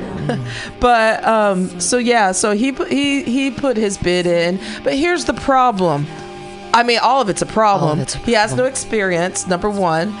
Number two, he's another billionaire and he hasn't even talked about policy. The only thing he's talked about is what Alexandria Ocasio Cortez has been putting out there. And a lot of people, uh, about 70% of the American people, agree with this 70%. Oh, 70% taxes. Yeah, that we talked about Yeah, last yeah, week. He's not I'm down. for it because you know why? He's a billionaire. That's they're going to tax him. That doesn't mean he's going to get sax, sax, taxed 70% of all his earnings. That's not how it goes. But but it should. I really enjoy the whole like thing that San Francisco did with the if you make over thirty million dollars in our city, Oh, yeah. then that gets heavily taxed, or That or actually it's a minor tax. It's Yeah. point.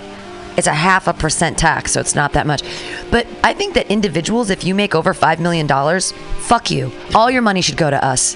How much more money do you need? You need more than five million dollars a year. Who do you think you are? Well, living What here in San fuck? Francisco, what Kind probably. of world? But that's the thing is that what kind of world do people need to create for themselves to make them quote unquote happy that costs 5 million? well, dollars? I hate to break it to you, but $5 million living in this town ain't shit anymore. It, it is a year. So you buy a house with the first bit, and then you live. I mean, but that's the thing is, what are you buying? Do you do you buy everybody five dollar lattes every day? Like, I mean, I wouldn't I- mind. I wouldn't mind if rich people actually did nice things like tip. I mean, seriously. No, seriously. Last night I only made twenty dollars in tips.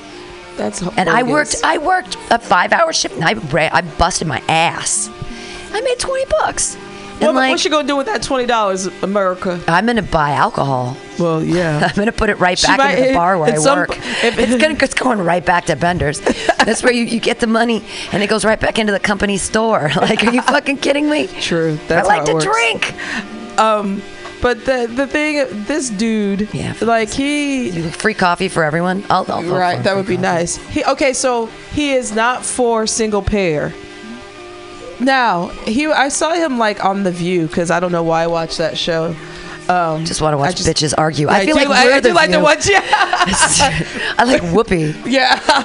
I guess I do. She's right. I like to listen to bitches argue. It's good. Um, but they were talking to him, and one of the commentators, uh, Sunny Hostin, was asking, "Why, if you want to, if you want to be involved in government and politics, why don't you start small? Like run for city council, Right, right, run right. for mayor. This is what I said to governor." Oprah. Yeah. Well, if Oprah there was a there was a council seat or something on in San or in um Where she lives. where she lives down in Southern California, and she wanted to run for president, I'd be like, go do that for two years and then run. You have Be to have some experience. Yeah, be a mayor, be in some kind of politics. right. This don't is great. just jump into. Oh, Oh, especially when you're completely out of touch. Billionaire Howard Schultz doesn't know the cost of a box of Cheerios.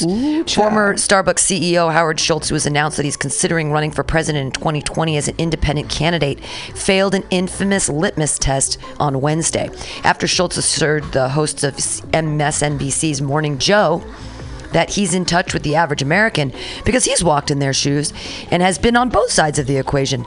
Mika Brzezinski asked him how much an 18 ounce box of Cheerios cost. The billionaire didn't answer. I don't eat Cheerios, I'm sorry, he said. An 18 ounce box of Cheerios, America's most popular breakfast cereal, costs around $4, or nearly what can you can expect to pay for a grande sized drink at Starbucks. When told the Cheerios cost, Schultz looked surprised and said, That's a lot. Schultz is far from the first wealthy American to have trouble with a question. Supermarket prices have tripped up politicians and plutocrats for decades. In 1992, former then President George H.W. Bush caught flack after admitting in a debate he didn't know the price of a gallon of milk. That same year, he took a trip to the grocery store, which the New Yorker Times covered in a story titled Bush Encounters the Supermarket Amazed. This is for checking out? Bush asked, gesturing to one of the price scanners. I just took a tour through the exhibits here, he later told grocers, amazed by some of the technology. Similarly, Mitt Romney praised the amazing touchscreen menus at Wawa during his 2012 presidential campaign. He also repeatedly refers to the popular convenience store as Wawa's. President Donald Trump, too, has made comments that would have led some to wonder why, whether he's familiar with grocery stores. If you go out and want, uh, if you want, if you go out and you want to buy groceries, you need a picture on a card. You need an ID. he said at an event at Florida State Fairgrounds in 2018. You go out and you buy anything, you need an ID and you need your picture. During the shutdown, he implied that furloughed workers could ask their grocers to work along with them if they didn't have money to buy food. I'd like I'd like to go to El Matate and ask them to work along with me because I would like a chili relleno. Can you work with Can me? you work with me on this? I don't have the money for it, but if you could work with me, Here's what I'm suggesting for those who watch and listen to this: go to a Trump property if you have one, eat, and then ask them if they could work along with Yeah! you Oh my to God, see, such a like, good hey, you know, I I'm out of work right now. Can you work with me? Can you work with me? this steak dinner? oh my god. Does he have? Uh, well, he used to own a line of steaks, so we should actually. He used to have Trump steaks, which was a, it didn't I work bet out. you that was some cheap ass meat I- who knows? But he used to sell it for lots of money to people and Yeah. to their homes. But he should have given. It wasn't everybody. even Kobe either. Oh no. On an episode of The Ellen Show last year, Bill Gates admitted to host Ellen DeGeneres he hasn't been in a grocery store in a long time. He guessed that a bag of frozen pizza rolls might be $22 and that artichoke dip would have to be at least $10. Most cost both, less. He's so out of touch with regular people. He should run for president, someone joked in a YouTube comment section.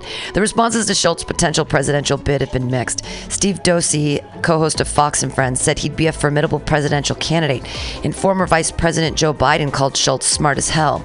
But some Democrats fear Schultz could split the vote against Trump and assure the current president another four years.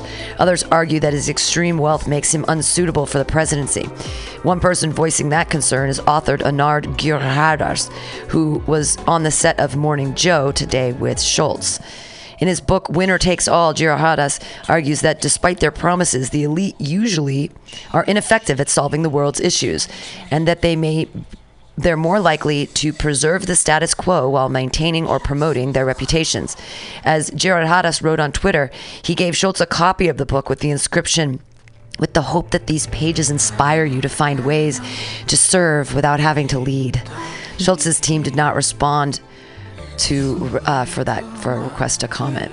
Well, so he doesn't know the price of a box of cereal. It's the I- same price as his uh, his latte, or Right. is it a vent a vente latte? Who is this? It's probably sweet. I can't even see. Mauricio Lillet something has been trying to call us for a while.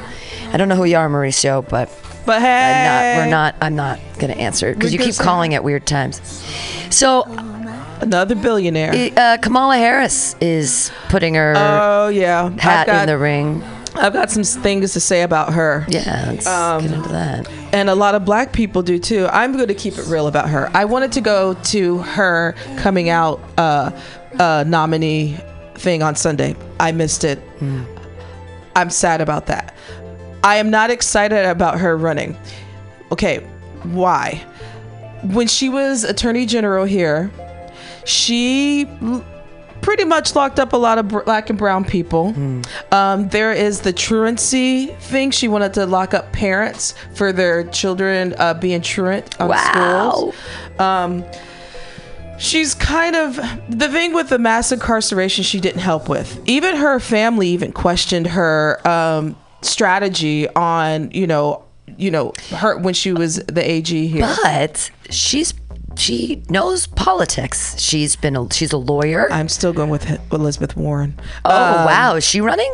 Uh, yeah, Really? but she's not gonna. I don't think she's gonna make it. It's too early for me to even really be throwing my hat in. But here's the thing, I I think a lot of, and I'm gonna speak for uh, black people right now. I think some of us, when Barack came in, we were very happy to see a new face, someone that we thought was change. Now, I think the black population got the short end of the stick with Barack Obama because we kept seeing Barack. His policies, some of his policies did not help the black community enough. Um, his agenda, and I can understand that with his first term. The first term, you have to play the game because he wants the second term. By 2012, I think he should have did more for the black community. Um, and I think we're also now skeptical with Kamala because we're actually paying attention to her records now of what she, you know what she did as Attorney General and what have you, and that is a red flag for us because of the main issue in the Black community and Brown community is mass incarceration. it's it's a huge it's a Yeah, and so We've watched the video. We know it's like we all know now that there's that Right. there's systematic racism in the country puts disproportionate amounts of And she black didn't and brown help- people she in helped jail. with the problem. When the when the when the drug problems and when the crime problems are across the board the same via any race, for some reason we continue to incarcerate black and brown groups. people. I love Elizabeth Warren. She proposes a new wealth tax on very rich Americans. God bless her. Proposes an annual wealth tax on Americans with more than 50 million in assets. Yeah, you fucking assholes. If you own more than 50 million in assets, yeah. I mean, I why wh- how much do you need? There are people living on the street. There are people that are over 60 years old that sleep on the fucking ground. I'm 44. I sleep in a bed and it's hard to get out, out of bed in the morning. It hurts. I get up. My butt hurts. My, it's like my it's, and I sleep in a bed. There were old people on the ground. Shame on us. We shouldn't that shouldn't happen. Uh, there shouldn't be people without. There shouldn't be people over 60 that aren't taken care of that sleep on the street. Uh, Americans that make over 50 million in assets, according to an economist advising her on the plan as Democratic leader, vie increasingly aggressive solutions for the nation's soaring wealth inequality. Emmanuel Saez and Gabriel Zucman, two left-wing economists at the University of California, Berkeley, have been advising Warren on a proposal to levy a 2% wealth tax on Americans with assets over 50 million, as well as a 3% wealth tax on those who have more than 1 billion. Yeah! Mm-hmm. One, mm-hmm. 2%, 3%.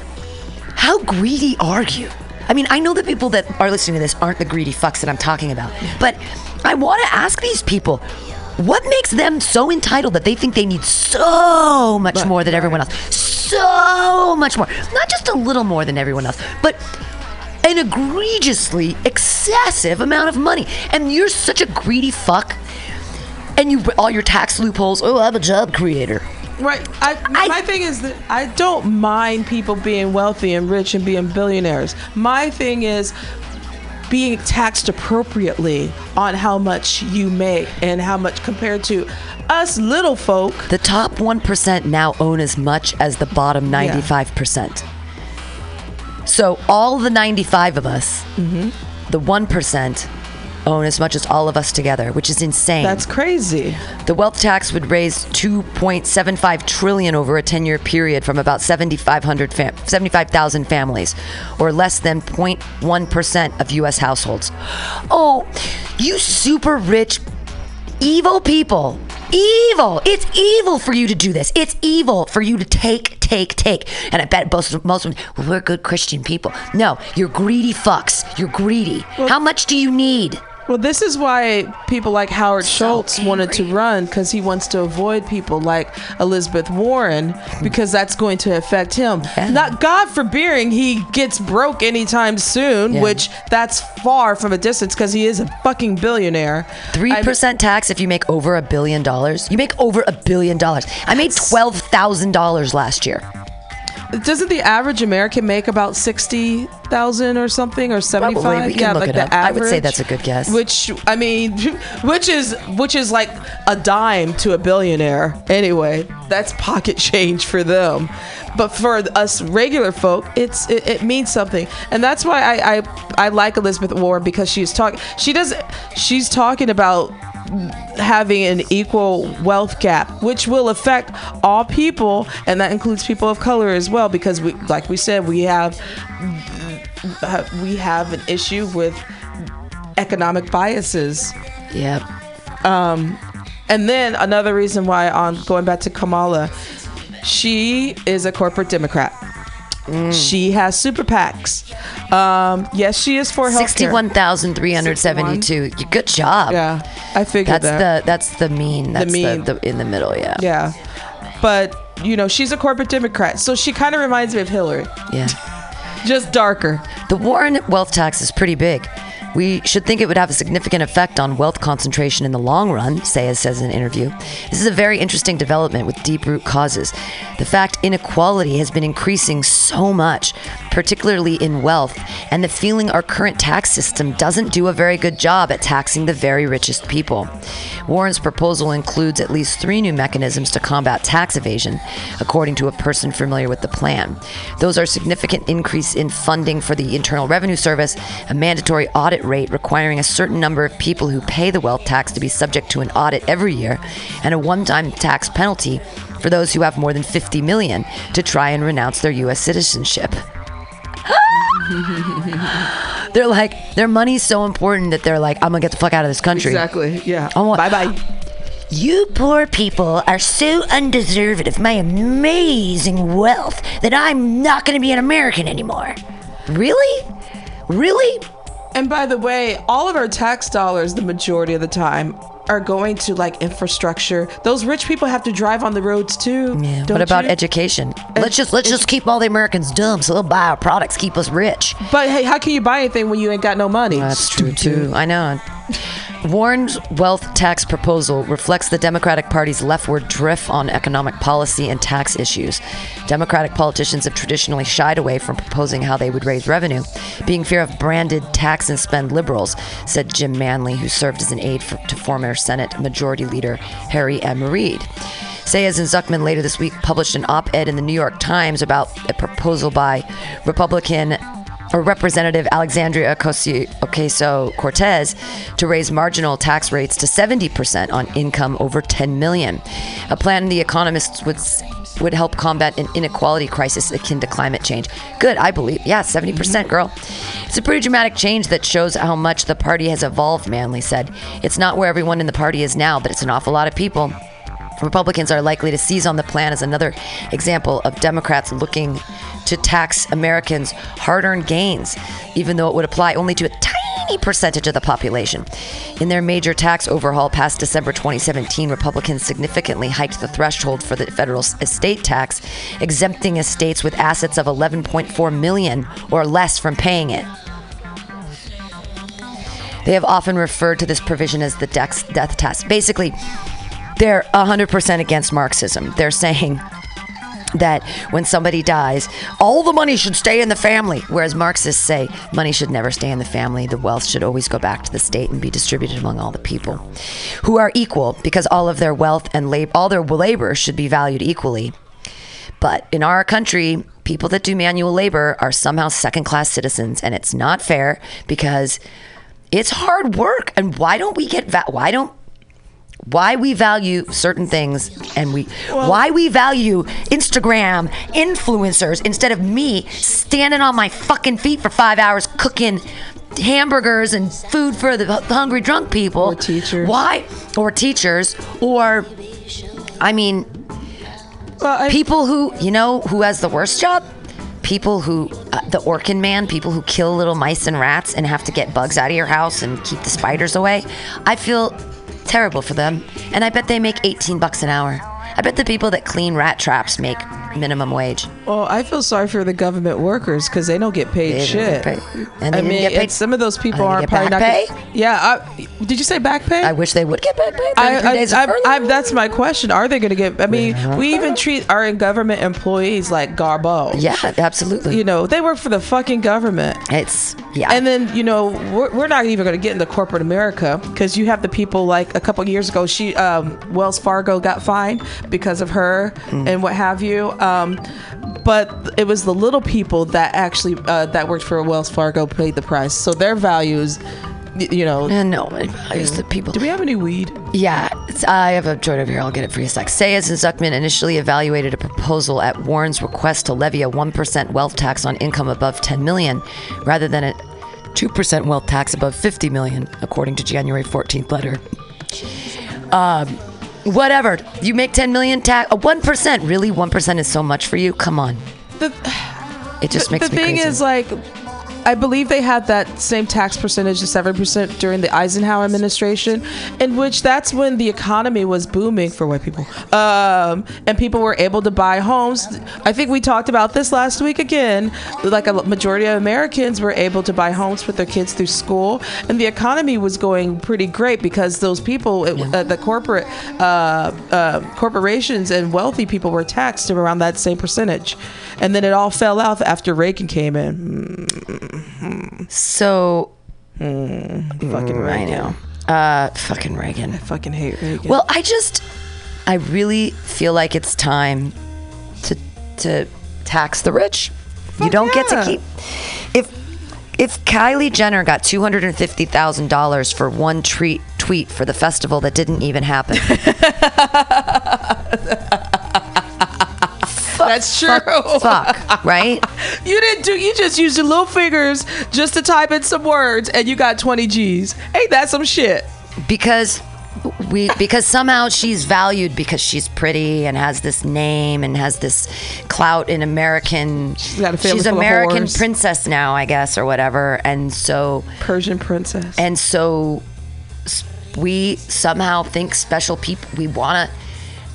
We think we we we assume that that's okay. It's Kylie Jenner. She deserves it. How? How? How? How? How? What? What did she Two hundred and fifty thousand dollars. Can hey, if you're listening to Mutiny Radio, can you go press that donate button, please? We're not asking I'd for really, twenty thousand. I'd really like to pay myself for January, and I, right now I can't.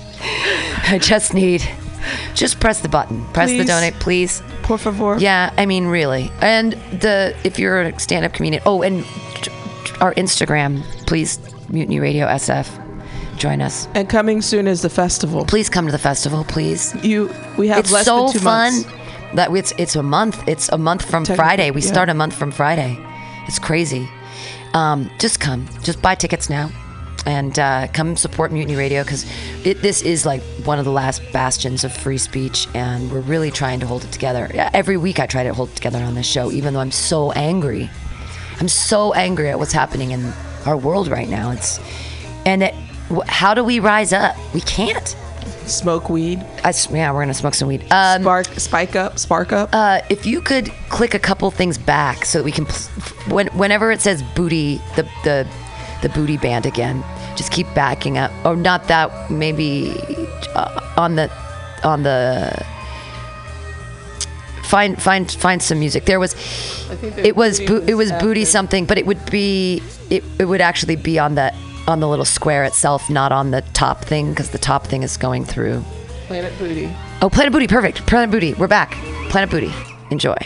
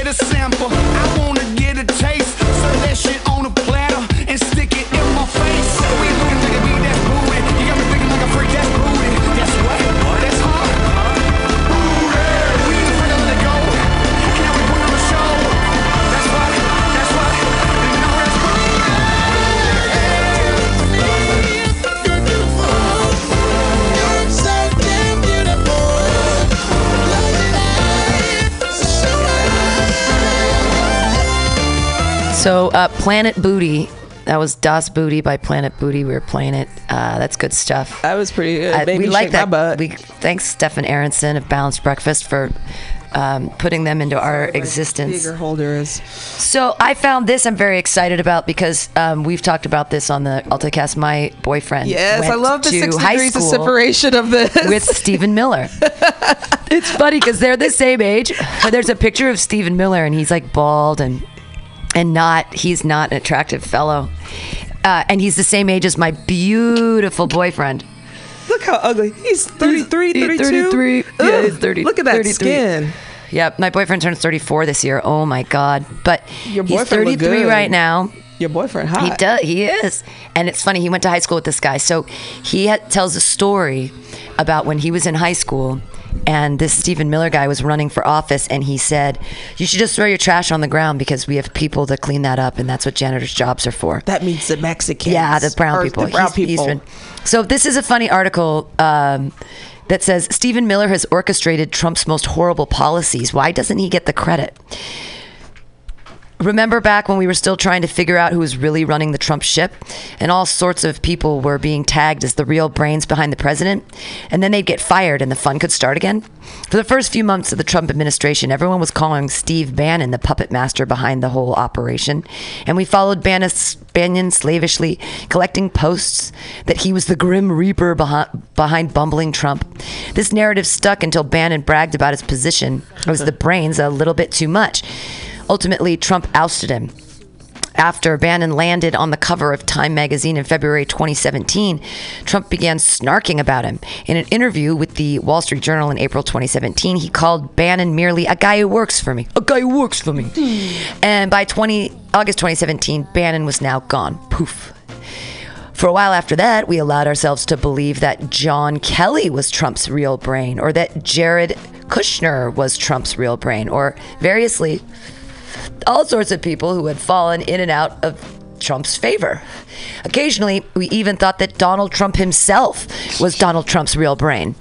That's still a working hypothesis. But you know whom we don't talk about as the real brain behind the Trump administration? Stephen Miller. And this is weird, frankly, because no one has been a more consistent architect of Trump and Trumpism than the 33 year old Miller.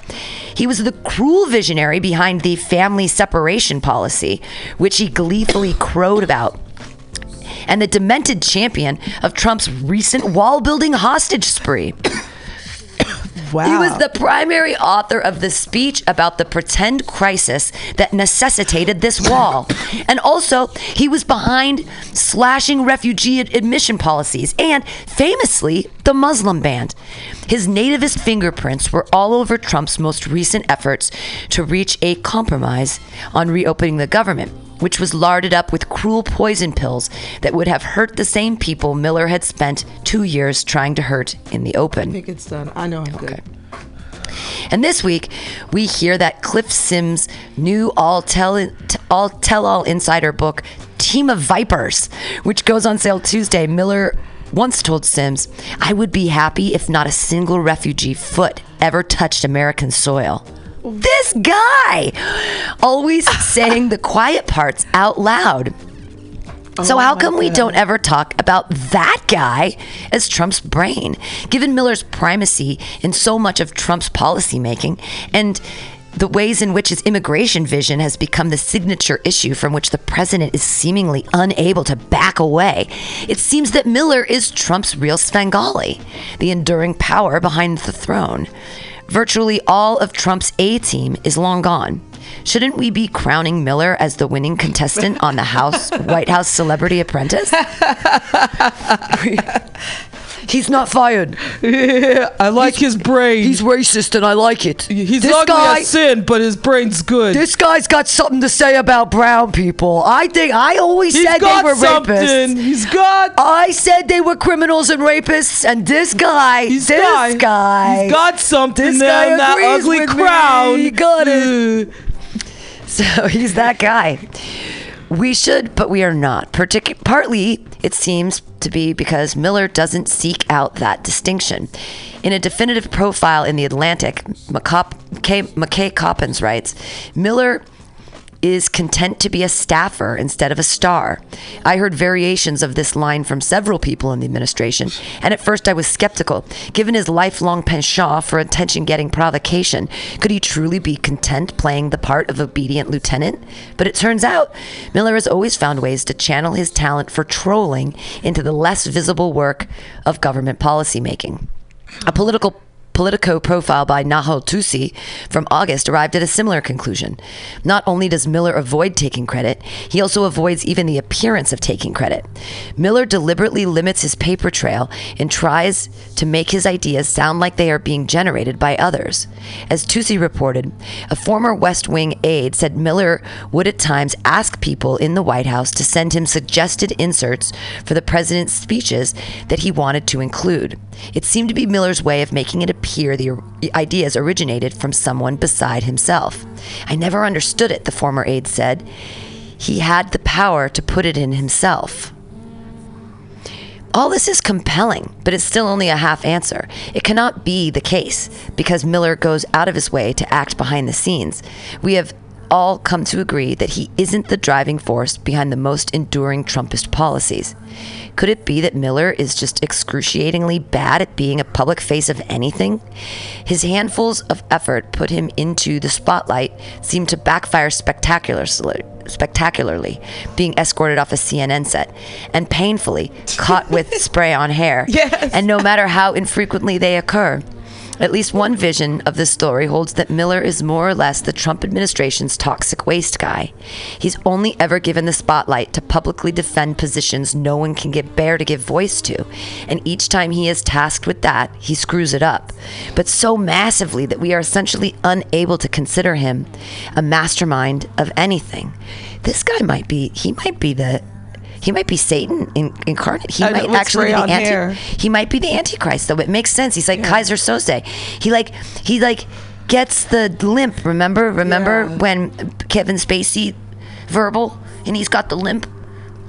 He limp- and because no one looks at the limpy guy, no one no one suspects the cripple, no one suspects the ugly guy with the spray on hair. You know, that's funny that you say that because Keyser you know because you know Kevin Spacey's in trouble with li- about little boys and shit. Keyser Soze. No, So well, sick. Kevin Spacey, that was different. He was also a child himself.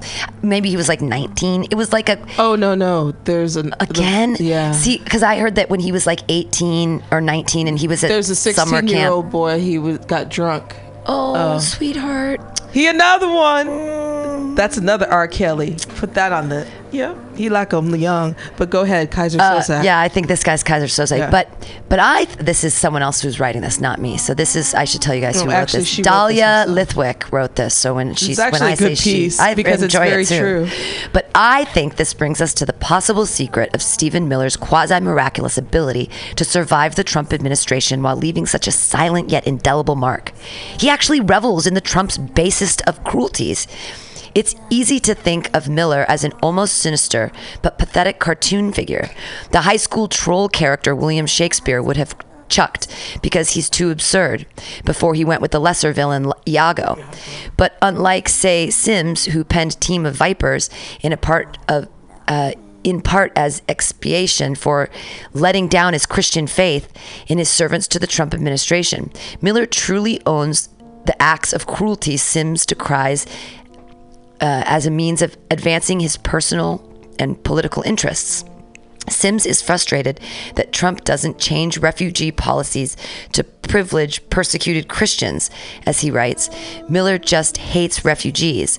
And so Sims absolves himself by writing a book distancing himself from Trump's brutality. Miller stays on the inside, effectuating that brutality for its own sake. Oof. As the heap of purely transactional players in the Trump administration totters even higher, Miller should get credit for not being simply instrumental. He'll do the job anonymously. He'll do it unpersuasively. He'd likely do it for free. He'll do it from a train in the rain. It's what he is. Miller isn't in it for the glory or for the short hop to permanent Fox News gig or to sell memoirs. He's the most authentic Trumpist there is, enabling, enabled and enabling. He has probably never gotten credit as Trump's brain because, unlike some of the folks who are just in it for the ride, it's act- now actually possible to tell where one begins and the other ends. Ooh, he the devil, y'all. He the devil. He the devil. He enjoying this, but you know, it's always the ugly ones, isn't it? It's I just it's always like if y'all ever if, if you saw the interview of Stephen Miller on uh what was it was it on Jake Tapper Oh, it was hilarious. Ah, because it was painful. Because he he's that he's that he's that geek, but he's that he he's he would be the school shooter. Here it is. He would be Stephen Miller's shooter. Stephen Miller's cringeworthy campaign speech for student government. This is this is Yes, the real thing. Long before Trump's so this is this is an old this is old this is from 17 but th- here this is the real thing long before trump Your president in the crowd. thir- yeah 31 year old aide stephen miller was shaping policy for the white house and making questionable allegations about voter fraud he was booed off the stage at a as a student during a speech to his classmates at santa monica high school that moment was recalled on Twitter in recent days by Milwaukee Brewers player Cody Decker, who attended the same liberal California high school as Miller, and it was ca- and was captured in a video obtained this week by the Washington Post. Yeah, your your boyfriend went to school with some players. Yeah, right.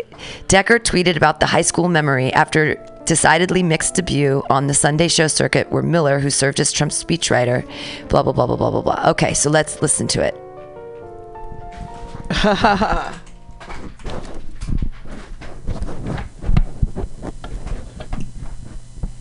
should be. Oh, you'll, you this one. This won't pick it up. This one will pick it up. It's just thinking. Oh, Uh, but this will. This is. Uh, I mean, I'm just not going to plug in the thing. I'm just going to put my microphone up to it so it can hear. But the problem is that it's it's thinking. It's trying to find this video. It's, it's we buffering. the it buffering, buffering. Yeah, Uh, but this is this is Washington Post. if if he looked horrible when he was in high school too, he looked like a thirty year old man. He did. Yeah. Wow. He's like it's what's that movie Benjamin Buttons, but He's like Benjamin buttoning the wrong direction. yeah, like his hairline, but a bunch. So this was some of the, the stuff. Hi, I'm Stephen Miller, he begins, as classmates can be heard hissing. Some of you may or may not know who I am. I will say and I will do things that no one else in their right mind would do, he says later in the speech. Still later, Miller announced to the crowd, his voice rising, Am I the only one who is sick and tired of being told to pick up my trash when we have plenty of janitors who are paid to do it for us? Eventually, Miller can be seen on the video laughing as he is pushed off stage as his classmates continue to boo. A friend of Miller's, Chris Mortiz, is captured in the video saying that the janitor line was a joke. Wow. Uh, his the, he said his Miller's speech had been delivered as satire, a Stephen Colbert style routine that was a deviation from his political activities. I think everyone at the time, especially those who knew Stephen, understood this was a senior prank. The video includes only a few clips from Miller's speech. A spokeswoman for the school district said officials have been unable to locate the full video of the speech. Miller declined to comment. A White House official emailed the statement calling it pathetic that the Post thinks a 15 year old high school teenage boy is newsworthy. In an interview, Decker said, recalled that Miller's speech was short and punctuated by jeers throughout. Literally, it took 15 seconds of what he was saying for the booze to really start, he said. I just remember it started and it was exceedingly contentious, Decker recalled. Then it turned volatile, about as fast as you could imagine. And it turned out he had to be removed from the stage because he wouldn't leave. It was cringeworthy. So there we go. That's what we'll close That's our today. Steven. Yeah. So We birthed the devil. I'm sure his parents are proud. Well, they must be. I No, his uncle came out talking about him too. How much of it? God, he, that head. He looks like um. Would that be Brain from Pinky and the Brain? He looks like Maybe. a villain. uh, this is this is very funny. look Read this, smile. Stephen Miller. This is by someone named uh, Randall Colburn. Um, read this. Stephen Miller was a real piece of shit in high school and college too. uh, A senior advisor, policy, and speechwriter, the sallow-eyed Buster Bluth was not only seen for his influence on immigration reform in surface in Trump's rhetoric, but he also outlasted many of his colleagues in the killing field of Trump's White House. But Trump loves a firebrand, and let us not forget that Miller once said at a press conference that the famous "Give me your tired, your poor, your huddled masses" poem on the Statue of Liberty should not inform American immigration policy because it was not added to Liberty Island until 17 years after the statue's unveiling. New piece in the New York Times explores the man behind those moments and finds plenty of reasons why Miller's informative, performative, trollish, and aggressively racist antics in high school and college had the GOP salivating after him. Here's just a smattering of them as recounted by Miller's old classmates and colleagues. In a campaign speech in high school, he said about the janitors, Am I the only one who is sick and tired of being told to pick up my trash when we have plenty of janitors who are paid to do it for us? He jumped uninvited into the final stretch of a girls' track meet, apparently intent on proving his athletic supremacy over the opposite sex. He railed. He, ra- he railed against bilingual announcements, asking in a local editorial why there were usually very few, if any, Hispanic students in my honors classes, despite the large number of Hispanic students that attend our school. Latino students remembered Latino students remembered him engaging them outside group meetings, asking why they required a separate forum to discuss issues of identity, and chafing at Spanish being spoken in the halls. Uh, my Jonathan is bilingual. He was in the, their bilingual program. Jason Islas, a friend, was informed by Miller that their friendship needed to end because of Islas' social awkwardness, acne specked face, and his Latino heritage. Okay. These are the people in charge of our government right now.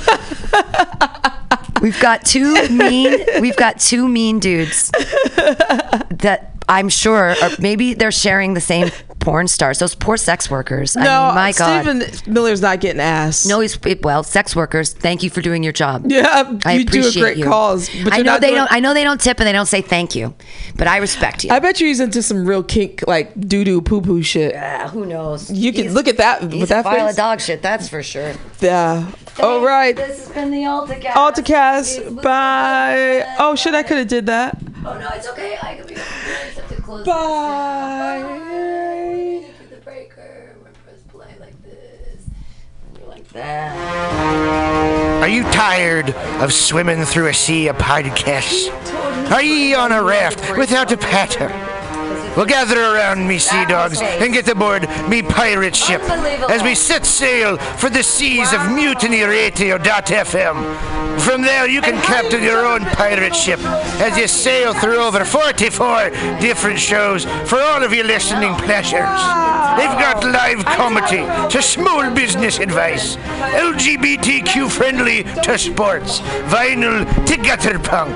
MutinyRadio.fm has the best programming the internet ocean has to offer you. I bet my peg leg on it, or I ain't scurvy shit faced McRat.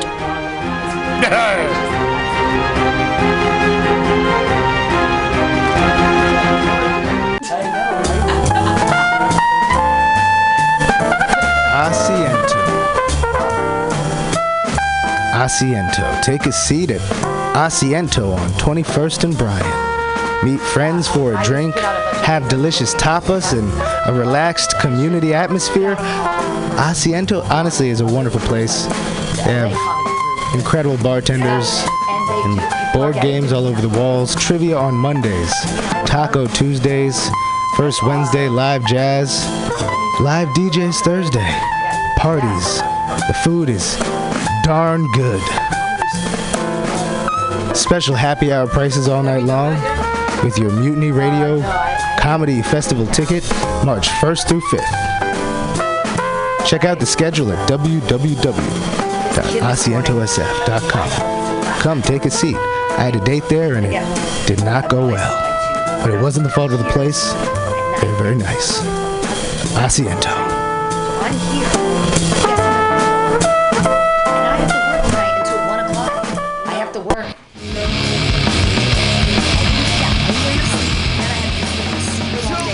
Hungry for a burger? Mutiny Radio thinks you'll find the best burger in San Francisco at Counteroffer, located inside Bender's Bar and Grill. Counteroffer's menu aims to please your drunk face. Tater tots are served daily. On Tuesday nights, Counteroffer serves specials off the Taco Bell menu, only better. You can enjoy your favorite Taco Bell item without the guilt. Counteroffer uses only fresh ingredients and never store bought shit. Special ingredients are made from scratch daily, including beans, ketchup, mustard, habanero sauce, and ranch dressing. Counteroffer even serves vegan mac and cheese. All of this great food is served 2 p.m. to 10 p.m. daily and until 11 p.m. on Wednesday, Thursday, and Friday. Counteroffer is located inside Bender's Bar and Grill at 806 South Van Ness. Be sure to tell them Mutiny sent you. Counteroffer, baby. Everybody should listen to Mutiny Radio at mutinyradio.fm. It's a great place to listen to crazy things. Subliminal SF visual and auditory mind control brings you the best, coolest t shirt and hoodie designs and mind bending local bands and shows at venues all over San Francisco and the Bay Area. Subliminal SF is here to destroy your sense of normalcy and plant ideas in your skull to make you cooler and a more awesome person. Check out all the badass products at subliminalsf.myshopify.com. That's subliminalsf.myshopify.com and experience Subliminal SF.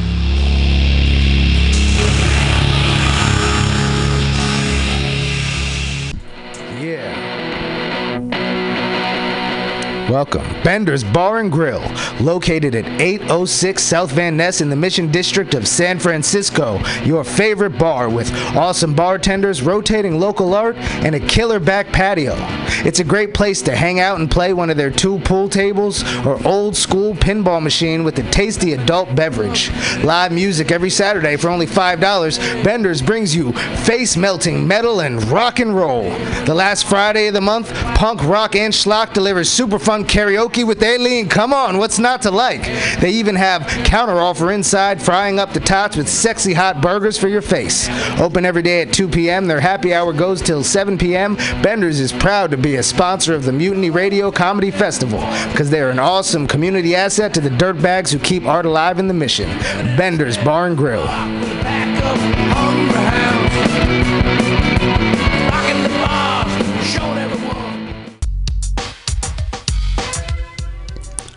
Hi, welcome to My Limited View. I am your host, Sergio Navoa. And I'm your co host, Vanessa Wilkins. Join us every Tuesday from 12 to 2 at mutinyradio.fm as we share stories, our personal stories, and struggles and challenges. And we'll also have guests come in and share their stories. And hopefully, through all this, we can expand our view. Or your view.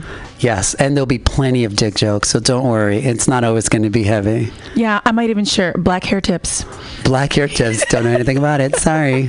All on my limited view. Yes, every Tuesday from 12 to 2. Uh, oh, you can if you can also find us on Apple Podcasts. Oh yeah, and Google Play. And Stitcher. iTunes. Oh, you already said that. TuneIn Radio. Uh, Stitcher, you said that. Spotify. Oh my God, there's just so many. And Overcast. Um, yes, you can also find us on social media. M as in Mary, L as in Larry, P as in Peter.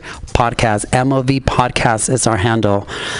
Until next time, I hope you're enjoying your view. Yes. Bye. Bye. That, was, that kind of sucked balls.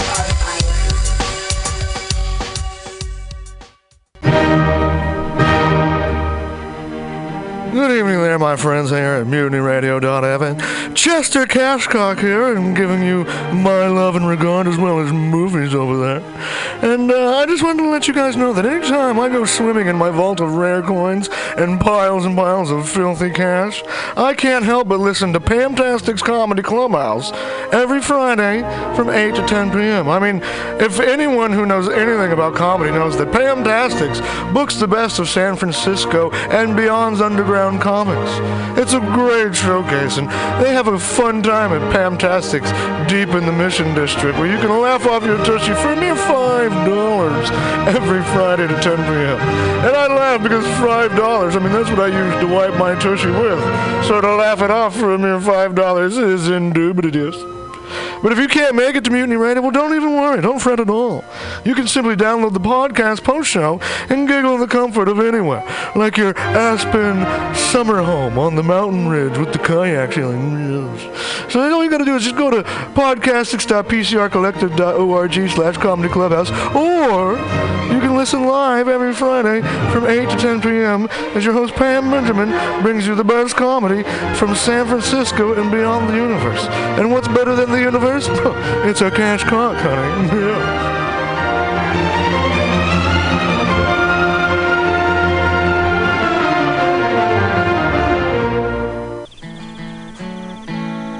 Billy Bob, you ever want to be funny?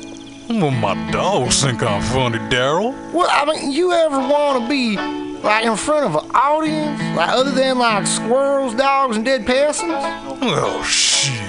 From time to time, I've given it a thought or two. You know, if you go to Joke Workshop, there's more than two peoples paying attention to your jokes, and they ain't even gonna be jerks about it. Daryl,